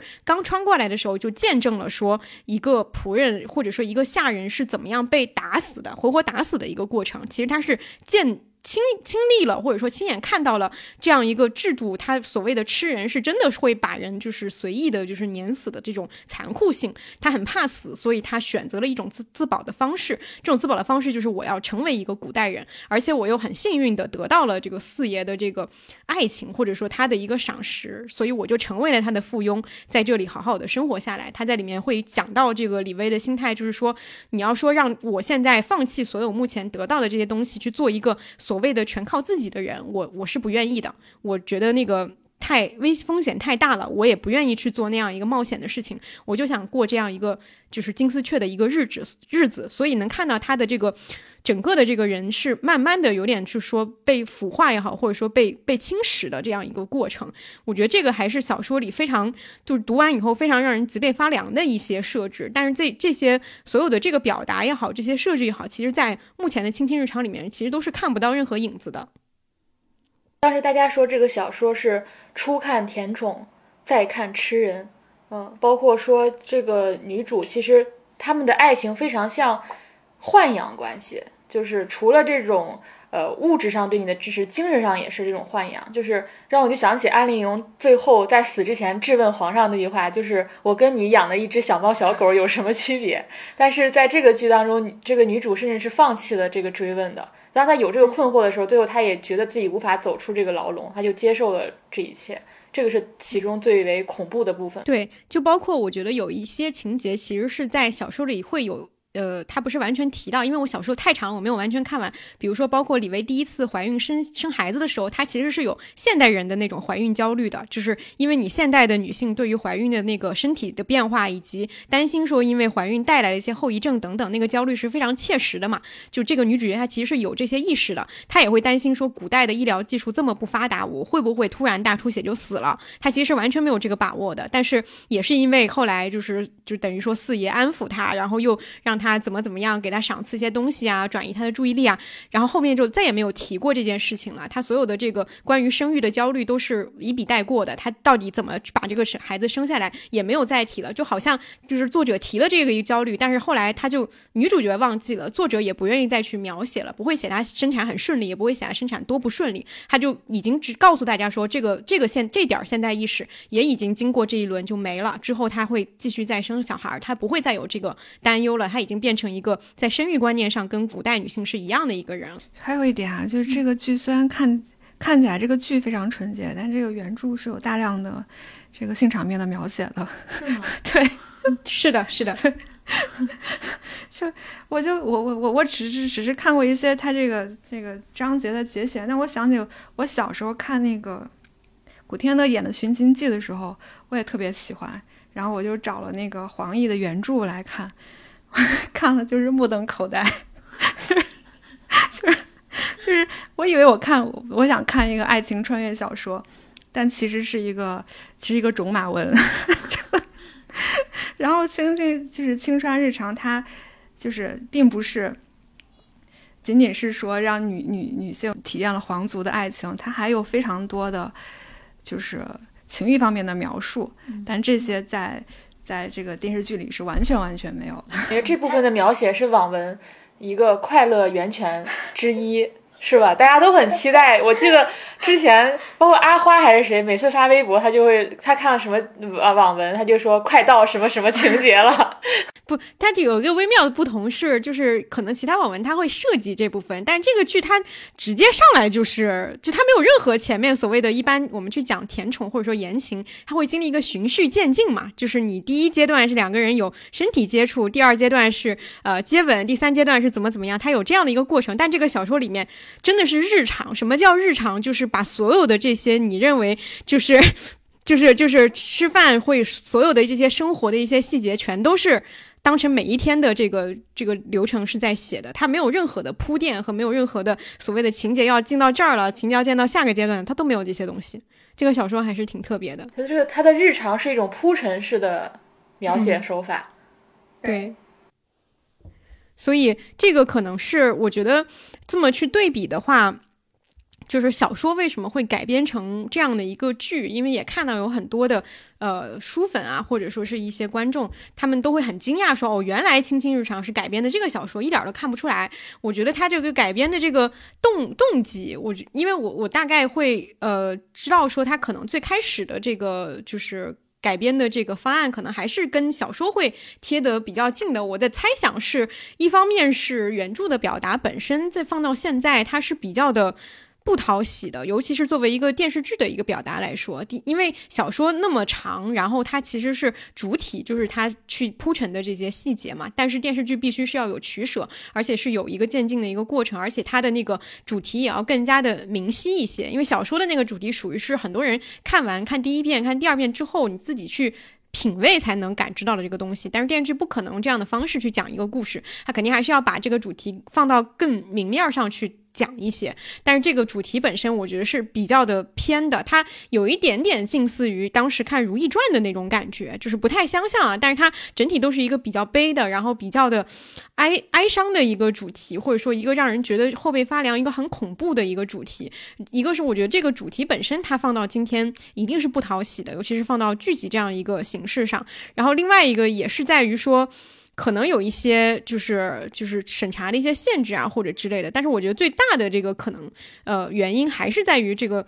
这个主题的不合时宜，所以它彻底转换了一个方向，就是抹平了原著里所有的这些相对比较尖锐的，或者说隐隐藏在下面的那个东西，它彻底调转，变成一个轻喜剧，把日常保留了下来，但是把呃之后所有的后藏在后面的那些东西全都给抹掉了。我就有一个疑问了，那他。为什么还要 借助这么一个本子呢？他他其实，比如说他保留下来的东西到底是什么？除了这两个人的名字，嗯，我觉得为什么借助这个本子本身不太能从就是这样一个结果去倒推，是因为一般来讲，先摆着再说。对对，他肯定是先有了这个东西，有这个东西肯定是比你原完全原创要好的，就是你至少有一个地基嘛。只是说你最后你在开发的过程里面，你是不是调转了几次的开发方向，后面又因为其他的一些对现实的一些判断，你彻底去做了一个改头换面。我觉得这个都是已经基于说我要基于这个东西本身去做的一些反应了。嗯，只是如果没有这个小说的话，它可能就没有这个剧。只是说有了这个小说之后，我们要往哪个方向去走，我就算跟他走一个完全相反的一个道路，我觉得都那都是之后的事情。嗯，这让我想起一个趣闻，就是《超时空同居》改编自《浪漫满屋 》，对，保留的就是同一间屋子这个设定，是吧？对，是的，它还是应该有一些就是保。比如说关于一些美食的呀，或者说女主角的这个呃爱吃的这个设定啊等等，就是有一些比较轻巧的东西吧，它可能还是有沿用。嗯，但它这个美食的拍摄，它其实我我一直很可惜一点，就是它这个美食没有承担起更多的剧情推动的作用。嗯，它很多时候只是代指不同女性角色来自家乡那个特点。其实你明显看着，比如广西啊、四川呀之类的。嗯，但是你只要比如说你想象《甄嬛传》中如何运用美食去推进剧情的，当然这个可能比的有点高，只是那个意思啊，就是说美食是可以做出很多日常的戏的。嗯啊，这个它是没有用到。呃，还有一点是，这个改编是，就是我我有有一点不是特别舒服的地方，就是它的国家制度和风俗差异太过明显，就是嗯。就它就不像一个历史时期的事儿，呃，比如说一个地方男尊女卑，一个地方是以女为为尊，一个地方女性是不出门，一个地方是女子经商，就这些国家形成了一个同盟，这个事情本身的可信度是非常非常低的，对。但是我这么说也很很很很好像也挺高的要求啊。后来我我看到后来，你知道我有种什么感觉吗？就我看的是《镜花缘》，就是这些人，就比如说这个地方是一个大人国。那个地方是个两面国，对，然后这些，然后其中人们在其中穿梭，它根本就是一个玄幻的事情。对，当我接受这个的话，我觉得那还是可以理解的。这个也是我当时觉得它是一种游戏感，包括他们中间不有好多次，就是老六要去各个国家嘛，去各个川。其实你觉得那个就是一种综艺里面的，就是 这一集我们要蜜月旅行了，这一集我们是。就是换一个地，换一个，就像打游戏一样，换了一个，就像那个马里奥第一集可能是白天，第二集是沙漠国，第三集是什么月亮国这种感觉。你要去那个不同的地方，然后其实它跟你的主线剧情啊什么都没有太大的关系。对，就是我可能还想讲一点，就是讲到这么多非常非常嗯顺滑的这个缝合怪啊，但是有一些被遮蔽的残酷的事实，我还是想点出来的。就可以可以看剧的时候，就是那些让你隐隐觉得不舒服，但你仔细想想非常可怕的事情，就是比如节气姑娘讲述如何进府这个事儿，她就是强抢，她就是强抢民女。对。然后虽然你如果你在看那个段落，你会发现她用了好多委婉的叙述，就是我跟她见了一面，然后哎，我怎么就进府了什么什么的，就是你就是可以注意一下。我只是说，就观观者并不完全需要接受她这个逻辑，你可以想想她到底讲的是啥。就还有节气姑娘不愿与三少主同房这个事情，这就是婚内强奸。嗯，还有就是嫡长主对于郝家的家庭暴力。其实我看到最后，我觉得郝家它其实很有一部分反映了现实中女性的命运。对，当你完全没有议价权的时候，你到一个这样男性的家里头，然后你受到的家庭暴力，然后挟持，后来产后产后抑郁，没有人替你分担等等这些。是你可能在现实中遭遇到的命运吧。还有一点是，其实婚姻本质上它是一种财产制度。呃，嫡长主夫人为什么能够硬气？是因为她家里有矿。就这都是他这个剧中虽然没有明着说，但是你从中能看出来的一点非常残酷的东西吧，也也很有意思。你会发现现实是遮不住的。对对对，没有绝对乌托邦，我没有绝对。就是卤鸡蛋那样的事情了。嗯，我当时我甚至有点疑惑，他为什么还不完全拍一个卤鸡蛋？这不真就是因为就像因为田曦现在不在拍一个种田文嘛？我就在想说，如果大家就是这么不喜欢看矛盾和冲突，然后只能接受安全到毛孔里的这种剧集，那我干脆就看两个人田园牧歌。那那如果我彻底走到一种安全的不能更安全、舒适的不能更舒适的一个境地，那是。会更多人买单吗？还是说他已经寡淡到我我完全看不到现实，我可能也没有看的必要。对，我不知道说这个接下来按照这种受众心态的发展，就是对电视剧的真正影响是什么？是不是我们只能看种田文了？对，我觉得这个点其实挺有意思的，因为这种类型的发展，我觉得它再加上这部剧的成功，它接下来一定会拓展出更多这种类型的东西，就是它一定是一个发展的一个趋势，但是。这个东西多了以后，观众是否还会满足和沉浸？我觉得是一个挺大的一个问题。就是你拼命的想要去遮这个东西，到底是不是真的能遮住？它是不是一个所谓的，就是有人说这是有点像一个电子麻药，它这个麻劲儿会不会一直就持续下去？我觉得其实是要打问号的。嗯嗯，我也觉得，我也觉得它其实没有遮住。它尽管用了语言去遮蔽，用了。呃，叙事技巧去遮蔽，用了一些轻巧的现现实逻辑的解决方案去遮蔽，但是你还是能看到很多很多很多刚才我们聊的所有这些让我们感到不舒适的地方。嗯，而且我相信这种方式，其实在创作的过程里面也会有一种。就是你拼命努力要去缝的那种感觉，应该也是挺强烈的。就是这个东西，你在编织它的时候，也不是说你肯定会有这种打架的这种感受。我觉得之后也会，你想要缝的东西，你想要掩盖的东西越多，你你的你的材料其实是不够用的嘛。其实会有那种感觉。嗯，还有就绝对的种田，我觉得有点难，就是因为。呃，其实不论是目前的作品，还是现实情境吧，就是女性意识，它很大程度上建立在男权社会的受挫之上。嗯，就你先遇到了很大的困难，然后你才去想说，从来如此便对吗？才会去想应该怎么怎么办。它很难平地起高楼。嗯，就我在一个，就我创造一个世界里，然后这个世界众生平等，然后怎么怎么着，就是。它很难完全不映射现现实，因为人的意识也是受现实的影响嘛。如果他真的能完全创造出那样的一个绝对的，呃，有新的价值体系的世界，我还挺拭目以待。我挺想看到底是啥样的。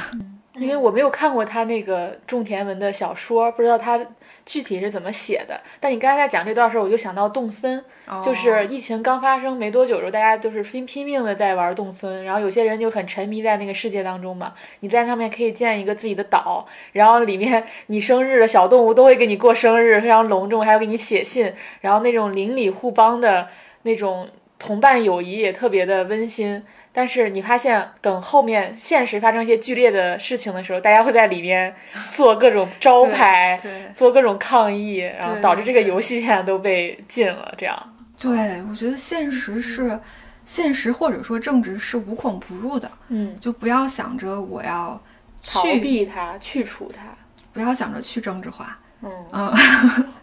对，没有任何一个事情是非政治性的。所以说，所谓的艺术。我是我是讨论艺术不讨论政治这句话就是扯淡。好，那我们关于这个剧以及它背后的一些很多的东西，我觉得都有都有聊到了。我们可以浅聊一下，就是呃，上一次我们在电视报里，我跟阿康也有说，我们最近是把《步步惊心》重看了一遍嘛，就是有一些什么类似的一些作品，可能是几年前或者说十几年前类似这种，它的表达或者是它有一些什么样的相似性和不同，我觉得是可以聊一下的。阿康要不要先说？嗯呃，因为我最近看了一本书嘛，就是叫《罗曼蒂克二点零：女性向网络文学中的亲密关系》。它其实是分析了，就是为什么叫罗曼蒂克二点零。一点零就是说我们就是其实就是当年阅读浪漫小说的那个年代，其实我们还是依托于一个现实，比如一本书这种实体，然后展开的这种亲密关系的想象。然后到他写这个，其实是已经完全虚拟化了。就比如说是通过网文、通过游戏、通过电视剧。等等等等，然后完成了一种亲密，通过追星非非常重要，通过追星完成的这种亲密关系的想象。然后我看那个非常意外的是，他在写到这个女频网文的时候，因为穿越文是其中很大的一部分嘛，他就写到一个说，所谓的清朝穿越的一个基础其实是雍正王朝，这个让我当时非常意外，就是因为雍正王朝是一个正剧，而且是一个。在电视剧领域拥有非常重要位置的国产剧领域拥有非常重要位置的东西，然后他就写到说，其实《雍正王朝》这部剧奠定了清宫历史剧的同人基因，它是我们现在看到的，不管《步步惊心》也好，甚至包括《卿卿日常》，包括青川的呃青川文的三座大山，就是《梦回大清》《步步惊心》《独步天下》，它都是这些故事的骨架。然后同时，那个阶段他又受到了其实港台言情小说的影响，然后这些港台言情小说的一些剧情啊，又填补了这个骨架当中的肉。然后包括呃，因为港台言情小说也受了一些日本少女漫画影响，所以其实我现在觉得青川这个网文本身就是一个缝合怪，就是它有了所谓的历史，有一个历史依据、历史史实为基础，然后又填入了港台言情小说的这种类型传统。然后两者相结合，又在这个，呃，网络文学兴起的当中，算是一种回魂转生的这么一个过程。《步步惊心》应该是十几年前的小说了，挺难想象它是一个，就是那么通俗的网络小说改编的，并且当时被那么多的观众所接受。就是我，我现在在作为一个成年人再去看，我会觉得那个他的表达是，呃，非常深刻的，以及。呃，他描摹了权力的恐怖之处，但我觉得在小时候的时候完全是没有注意到这部分，我只是在就是在注意到是所谓的言情小说那个类型传统的那部分，比如说呃玛丽苏的部分，这么多的阿哥喜欢他，然后有不同的 CP，然后完全没有注视没有注意到说整个这个框架，因为它是一个。呃，穿越文嘛，然后这个女性的现代意识其实是贯穿始终的，考验就是我是个人，不是个东西，就这个逻辑一直在这个后宫当中面临各种层面的挑战，有来自婚恋的，有来自权力本身的，有来自家族的，有来自整个体制制度的种种的考验，他把这个东西是贯穿到底的，啊，包括我们之前也提到说，他到最后甚至面临一个问题，就是呃。我爱的人是国之鹰长，怎么办？就是我爱的人是一个强权者，他他，呃，他会杀人，他为了爱我会杀人，我该怎么办？我作为一个现代人，我该怎么办？哦，我觉得这个非常厉害，他他的所有喋血手腕都是在爱我，那我该怎么怎么立立足于此？怎么面对他的爱？然后包括我，尤其是看到最后十集的时候，我觉得他每一处都在描描摹权力的可怖，权力有多么的恐怖，以以至于这个女主最后是对这个呃对她深爱的人说出了一句“我恨你”的，这种这种烈度，我觉得是我们现在观众不不可能接受的，就是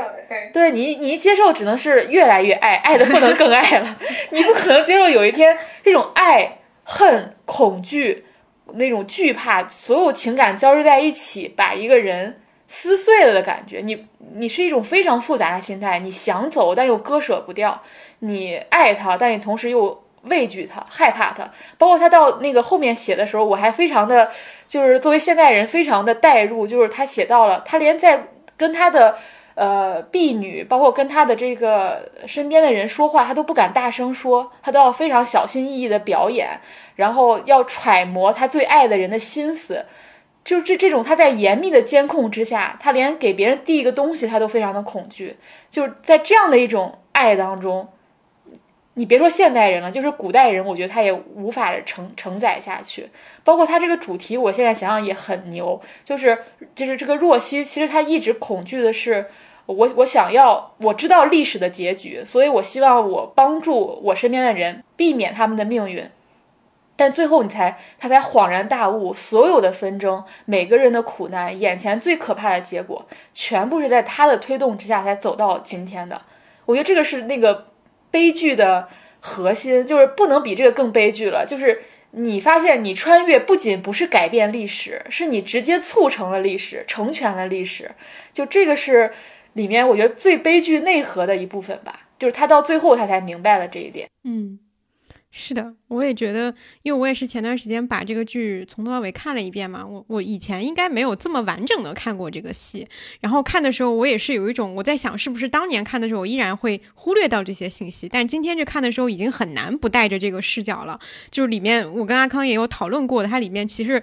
若曦转折的那场戏，就是看见十十阿哥被赐婚的那场戏嘛。这场戏，我当时就会就会就会觉得说，可以拿他跟就是李薇看知道宋武被封为格格郡主要去要去赐婚那场戏是可以拿来做对比的。就李薇当时的那个不舒服的那个点是觉得说，为什么女性是这个权利的一个牺牲品，一个大局的牺牲品？但是若曦当时面对这个的冲击，她是在于说，哦，原来在这样的一个系统里，一个阿哥他不应该是最尊贵的人嘛？他也会成为一个完全没有办。办法左右自己人生的一个人，他对自己的人生选择也是无能为力的。这个对他一个现代人的冲击是最大的。就是所谓在这个系统里面，你除了皇帝以外，其实没有人有任何的自主权。然后故事走到最后，你又会发现，这个皇帝本身他也其实没有什么自主权。就是他整个都是在讲这种悲剧性。我觉得这个格局肯定是要比单纯只讲女性作为一个牺牲品，他是要有权利的，有有这种阶级的这个东西，它是要。多一层的嘛，然后以及包括像刚刚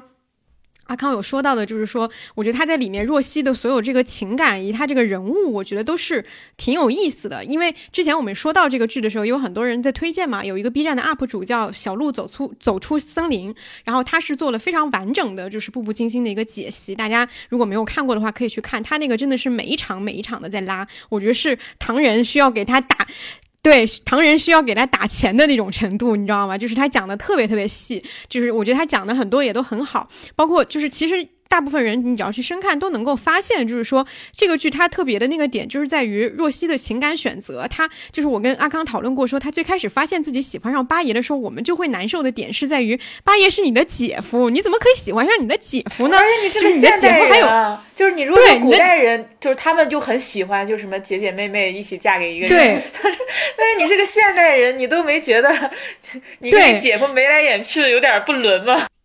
对，是的，就是，然后我又看到有一个文章就说，他说为什么最开始他喜欢上八爷的时候，最让他感到不安的东西，不是八爷这种姐夫这种贝德的这种感觉，或者说八爷已经有几个妻妾，然后已经是有有孩子了什么之类的，都不是他最看重那个点，他最担心的那个点是八爷是这个夺权之争的失败者，他最担忧的点是这个点，所以他要活下来，担忧，因为他如果嫁给他的话，他很可能就是他也知道他的命运肯定是。死了，就是一个现代人的安全意识已经凌驾于伦理观念之上了。对，是的，是的，是的，所以你能够看到他的所有的这个选择，你很难去讲他的爱情和他的这种生存意识是完全是两回事儿。包括他最后选择这个四爷的时候，他的这个合法性，当然最终也给出了一些就是两个人性格和情感上的一些一些一些逻辑啊。我相信这个也是当时在看这个剧的时候，很多人会站这种不同的 CP 的一个原因。但是我觉得一定有一层还是说，就是四爷是最后的那个获胜者，若曦的这种依附性，他还是非常非常。强的，因为知道你是最后的赢家，所以我选择你的时候，我又有一层情感的推动。我选择你就变成一个特别顺理成章的一个事情。这个跟就是《青青青川日常》的那个小说，我觉得那个情感基础是有一点像的，只是说在嗯《步步惊心》里面，他把这个情感的元元素放得更大了一些而已。然后包括像我们之前也有提到说，为什么到后面在后面十集的时候，那个剧情非常的虐嘛？然后好多人在弹幕上打，就是觉得若曦很作呀，你怎么不理解？就是。四爷啊，就他怎么这么苦啊，什么之类的，我们就很惊讶的，就是说为什么这么多的现代人在弹幕上要求一个现代女性要理解一个古代帝王？我觉得这个点是我们所不能容忍的，就是说你共情谁，你都不应该共情那个。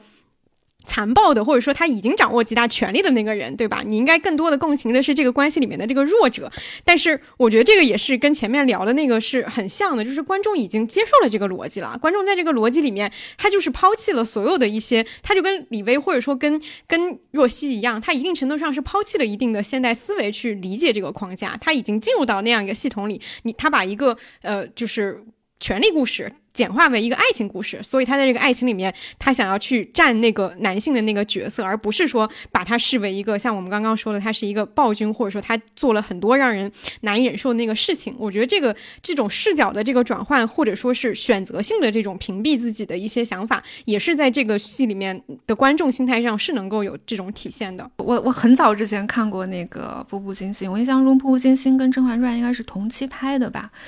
好像《步步惊》还是作为稍微娱乐一点的，然后当公更娱乐啦。嗯，就是我只是我只是感听你们俩刚才讲，我只是感慨说现在电视剧已经到了儿童阶段，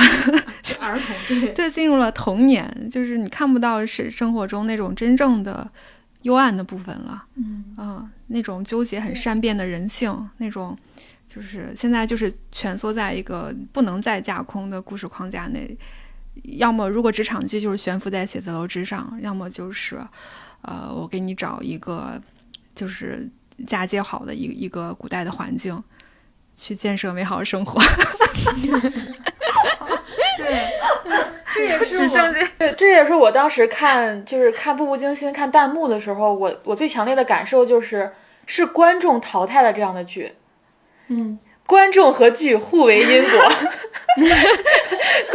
电观众和电视剧真的互为因果。因为我记得那个当时弹幕包包括像刚才东姐说的，又有人说他什么，我我记得在上次电视报我也分享，就是他什么都能理解，就是不理解帝王。然后包括说他管的真宽呀，他就是不想过好日子。然后说他恃宠而骄，每天在多多管闲事。我当时脑子里有飘出一句话，就是以韭菜之身意淫镰刀之爽利。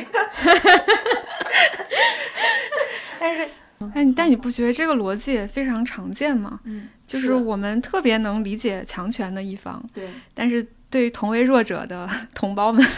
却非常苛责，可能就是因为你只有跟强权站在一起，你才觉得安全吧？对，如果你也认同你跟他，你跟那个受害者一样是个弱者的话，你不得不面临同样的那种生存困境，这样的拷问会让人很难接受的。嗯，所以，但是我觉得还是需要警惕吧。就如果你发现你在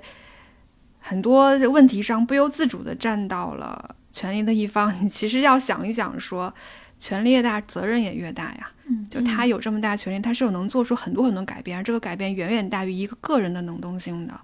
而一个个人面临的困境，可能就是你我的困境。我们还是应该。跟韭菜站在一起，不要韭菜互害了。对，对，对。我还想到一个类似的一个情节，一个视觉上的冲击的相似性是，就是《步步惊心》里面那个大蒸活人的那个画面。对对，那也是我小时候的童年阴影。对对对，那一幕真的是，就是当时那个女主角是看到以后就吐了。我觉得真的是观众看到也会，今天的观众，呃，已经被麻药麻过的观众看到那个东西一定会痛到不行，就是会醒过来那是你，那是你无法承受的一种冲击。我觉得放到今天你这么去想的话，然后有类似的一个，其实是我当时看《梦华录》一个很不适的一个桥段，就是那个顾千帆去去呃拷打，就是那个就是追追害，对对对对，那一幕我我也是非常不适的，那一幕其实。就是鹰犬的那一面嘛。然后他暴露出来，他用用的这种酷刑，因为《卿卿日常》里面他还做了一些柔化的处理，就是他后面也做了一个所谓的六少主什么严刑拷打，后来说那个是假的，就是他彻底把这个东西模糊掉。然后在那个《梦华录》里面，他没有弄得那么干净，他就是还是出现了这一点，然后一下子就会让观众，就是至少是让我当时一下子就非常非常出戏，你就突然意识到了这下面掩盖的到底是一些什么。但是在《步步惊心》里面，他其实是直接把这个东西作为一个主题性的东西去传达的，你就要。让一个现代人看看，你不能接受的就是人和人权力压制人，然后权力对人的那样的一个残害，你肯定是不能接受了，所以你才会不断的，哪怕你知道是一些徒劳的尝试，你也不断的要去做。我觉得这是若曦身上一直到死都没有磨灭的一个东西。嗯嗯。包括我在看到最后，就是有一幕啊，很小的一个细节，其实就是康熙死掉，然后他很模糊处理的到底四阿哥是不是正统继位嘛。然后当时他就是那四阿哥，其实就把那个，就他他在他快去世的时候，把他的宫墙所有都围起来，不准任何人接近康熙。然后当时那个若曦的师傅吧，若曦在宫里的师傅就对他说：“呃，你现在不要说话，你要注意你的每一句话，你是这个宫里难得的明白人。”但他当时不知道是若曦其实是穿越过来的人，他什么都知道，他知道这个历史的结局。然后我当时就觉得，在如此动荡的大局当中，只有穿越来的人才能是明白人。对，就是就是那种简简单单的一句话吧，就让你知道说这里面有多少的阴谋，多少的算计，多少人的命运是不可知的。然后包括其实当时在场清场的所有人，最后都是被四爷解决掉了嘛。因为你算是知道了我的秘密的人，这此刻我是利用你，下一秒我都要解决你。对，就是它里面有非常多，你你你细细想，我就觉得非常可怕的部分。还有就是，是我刚才提到那本书嘛，它里面说到的，其实从青川文到所谓的宅斗，其实它有一个逻辑，就是爱情神话的失效。那可能到我们今天，就是彻底失效了。因为他在他他那本书当中写宅斗文的时候，你会发现他已经不太就是重点是在于这种规矩森严内宅当中我如何活下去，而不再把重点放在少男少女两两情相悦，就是包括在知否当中也是非常明确的，就是就是女主人公明兰对于齐衡的屡次示爱，她其她表现的是无动于衷的，就是她非常冷静的在判断说这个爱情是有助于我还是给我带来危害，看在。你看这个脉络，可能在《步步惊心》当中，它是极大的笔笔墨在写浪漫爱的。虽然有一些刚才我们说的，他出于安全考虑，出于对历史知晓的这个考虑等等，但他极大的，甚至那个爱是非常玛丽苏，非常四爷他爱简直就是霸总霸总式的嘛，你不准怎么怎么样。然后那个是是很浪漫爱的一个。呃，青川文，然后到了《甄嬛传》，其实它就是前半段还是有这种少女情窦初开、浪漫爱，到中间算是大彻大悟，然后要与这个爱情割席，甚至说杀了皇上弑君的方式，踩着旧情人的尸体走上了这个权力巅峰。然后到了宅斗文，刚才说这个明兰这种，已经爱情对他已经是生活中不是那么重要的事情了，就他有一个很清晰的脉络。对，而且而且明兰那种这种感觉，我在其他有一些就是呃小说里面，他其实也有一定提到，其实就是在于说他那个意识是在这样一个体系里，你和我身份有这样差别的情况之下，你爱我其实就是要我死，他的那个感觉其实是这种。这种警惕程度的，就是我会很清晰的看到，说这份爱会上将我送上绝境。但是男性是意识不到这一点的，他觉得这个爱是一个纯粹的、天然的，然后非常真诚的一个表达。你为什么不接受？但是其实对于女性来说，她那个恐惧就是这份爱有可能让我就是失去我的生命。我觉得这个是有一部分的作品里面，他其实会隐约会提到的一个主题。嗯，对，所以爱情神话早就破灭了，现在不知道是什么。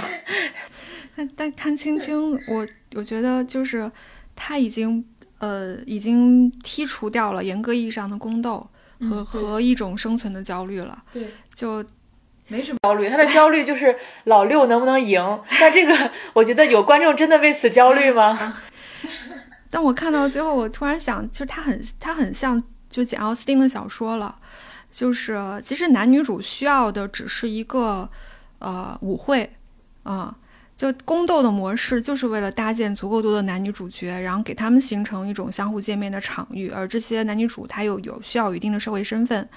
然后宫廷就是一个巨大的舞会，它整个故事其实就是《傲慢与偏见》的开头，就是凡是有钱的单身汉总想娶位太太。然后这是一条举世公认的真理，当然可能在竞技场中，就是凡是一个姑娘，她总要找到一个她的情郎，就是就，然后我就觉得说，我就在想说，就是如果这是一个故事的模型的话，那么除了宫廷选妃，我们好像很难有其他的中国的故事模型来提供这样一个舞会的场所，有足够多的男性和女性，他们有足够多的闲情逸致去追寻真爱，然后当然。也许可能一种选择就是，呃，贵族嘛，就是权贵家族的这种豪门恩怨。嗯。但我们不是又消灭了权贵阶层，所以这样故事 这样故事的合法性好像又弱了一点。但是我们在古古代一个非常削弱的宫斗的场域内，然后又剔除掉他一些性别性别的糟粕，其实能搭建出一个类简奥斯汀的舞会的场景。这是我看到亲情，我才觉得哦，原来很有意思，就是。你会发现，就如果如果说现在电视剧是提供解决方案的话，你会发现提供的解决方案也是与时俱进的。嗯，啊，它如何来解决你现代人的焦虑？好的，我们刚刚其实已经聊了挺多剧的东西了，我觉得最后可以补充一些，就是还是呃有提到的，就是跟时代情绪相关的一些东西。我我可能只想提，就刚其实已经提到很多时代情绪了，但我想提一点，也许未必跟这个剧完全相关，但我觉得很有意思。就是最近几年，其实性别问题是全球化的热门议题，它并不仅仅是在中国啊，就是从那个 Me Too 运动到堕胎权之争嘛，再到最近的伊朗。然后一边是那种不断发展的女性意识，然后一边是保守势力回潮嘛，就两者的矛盾是不断激化的。其实如果你看其他国家的文艺作品，各国的文化作品都在不同程度的反映这个趋势，并且试图给出自己的解决方案。呃，国国内的可能呃女频剧是一方面嘛，但是我我就在想说，比如说《赘婿》如果放在今年放，嗯，效果未必那么好，嗯。因为它还是一个男性穿越回去大开金手指的故事，然后这个男性的作者还深陷一些性别的争议嘛，就那个愤怒的香蕉，他有一些可能是呃批评女权的一些言论吧，或者是还有一些对其他的一些事情。然后呃，就是其实，在当时去年的时候也遭受了抵制，对，但可能如果今年会更严重，今年可能会下架，对。就这两年，中国的电视剧的女性作品其实都在，呃，起码在宣传上嘛，会讲说女性成长、女性互互助，但好像始终无法解决男性焦虑这个问题。可能可能正是因为这不是靠虚构可以解决的。对，嗯。然后我这段时间其实看了一些恐怖片，我发现恐性别议题成为恐怖片的灵感，我觉得特别有意思，所以我想跟大家分享两个电影啊，一个叫做《男人》，这这个片名就叫做《男人》。然后是 恐怖片的片名叫《男人》，还有一个电影叫《野蛮人》。这里推荐两部电影，两部恐怖片，《男人》和《野蛮人》。对，然后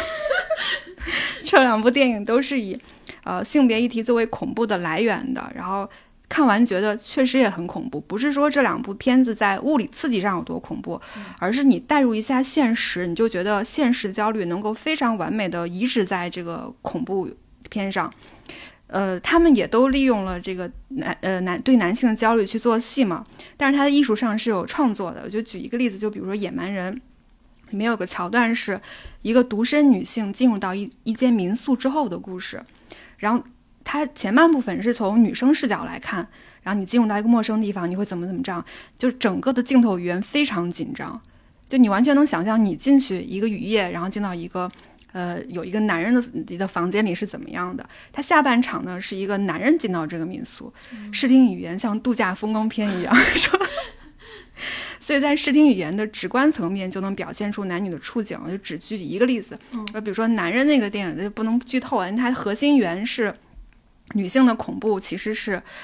呃来源于整作为整体的男性的。对，我对那个那有个核心的那个那个那个核心的议题，我不不能够剧透，但大家可以看一下。我就是觉得很有意思，就是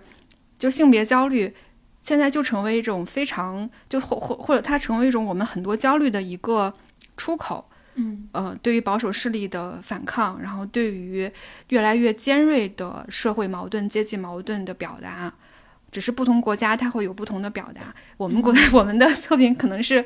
我们就。不要讨论这些了，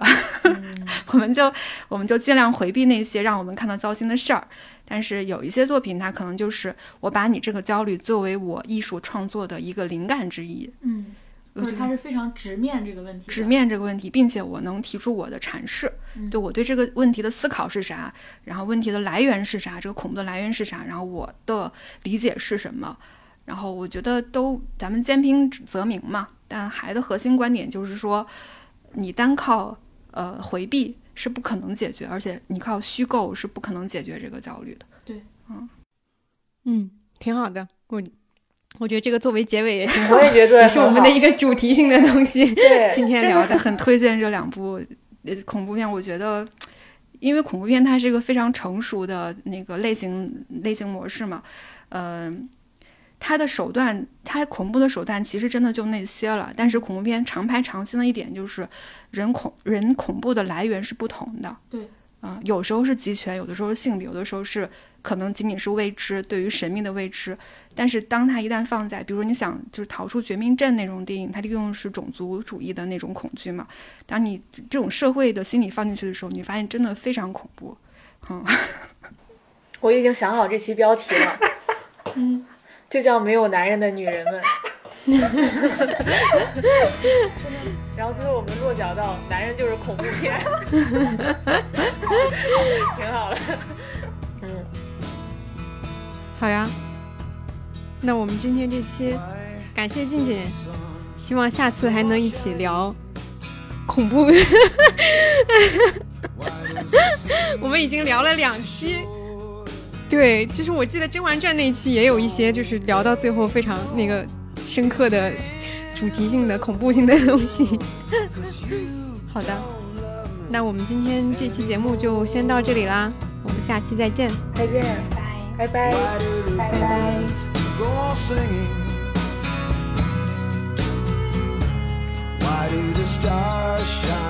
拜。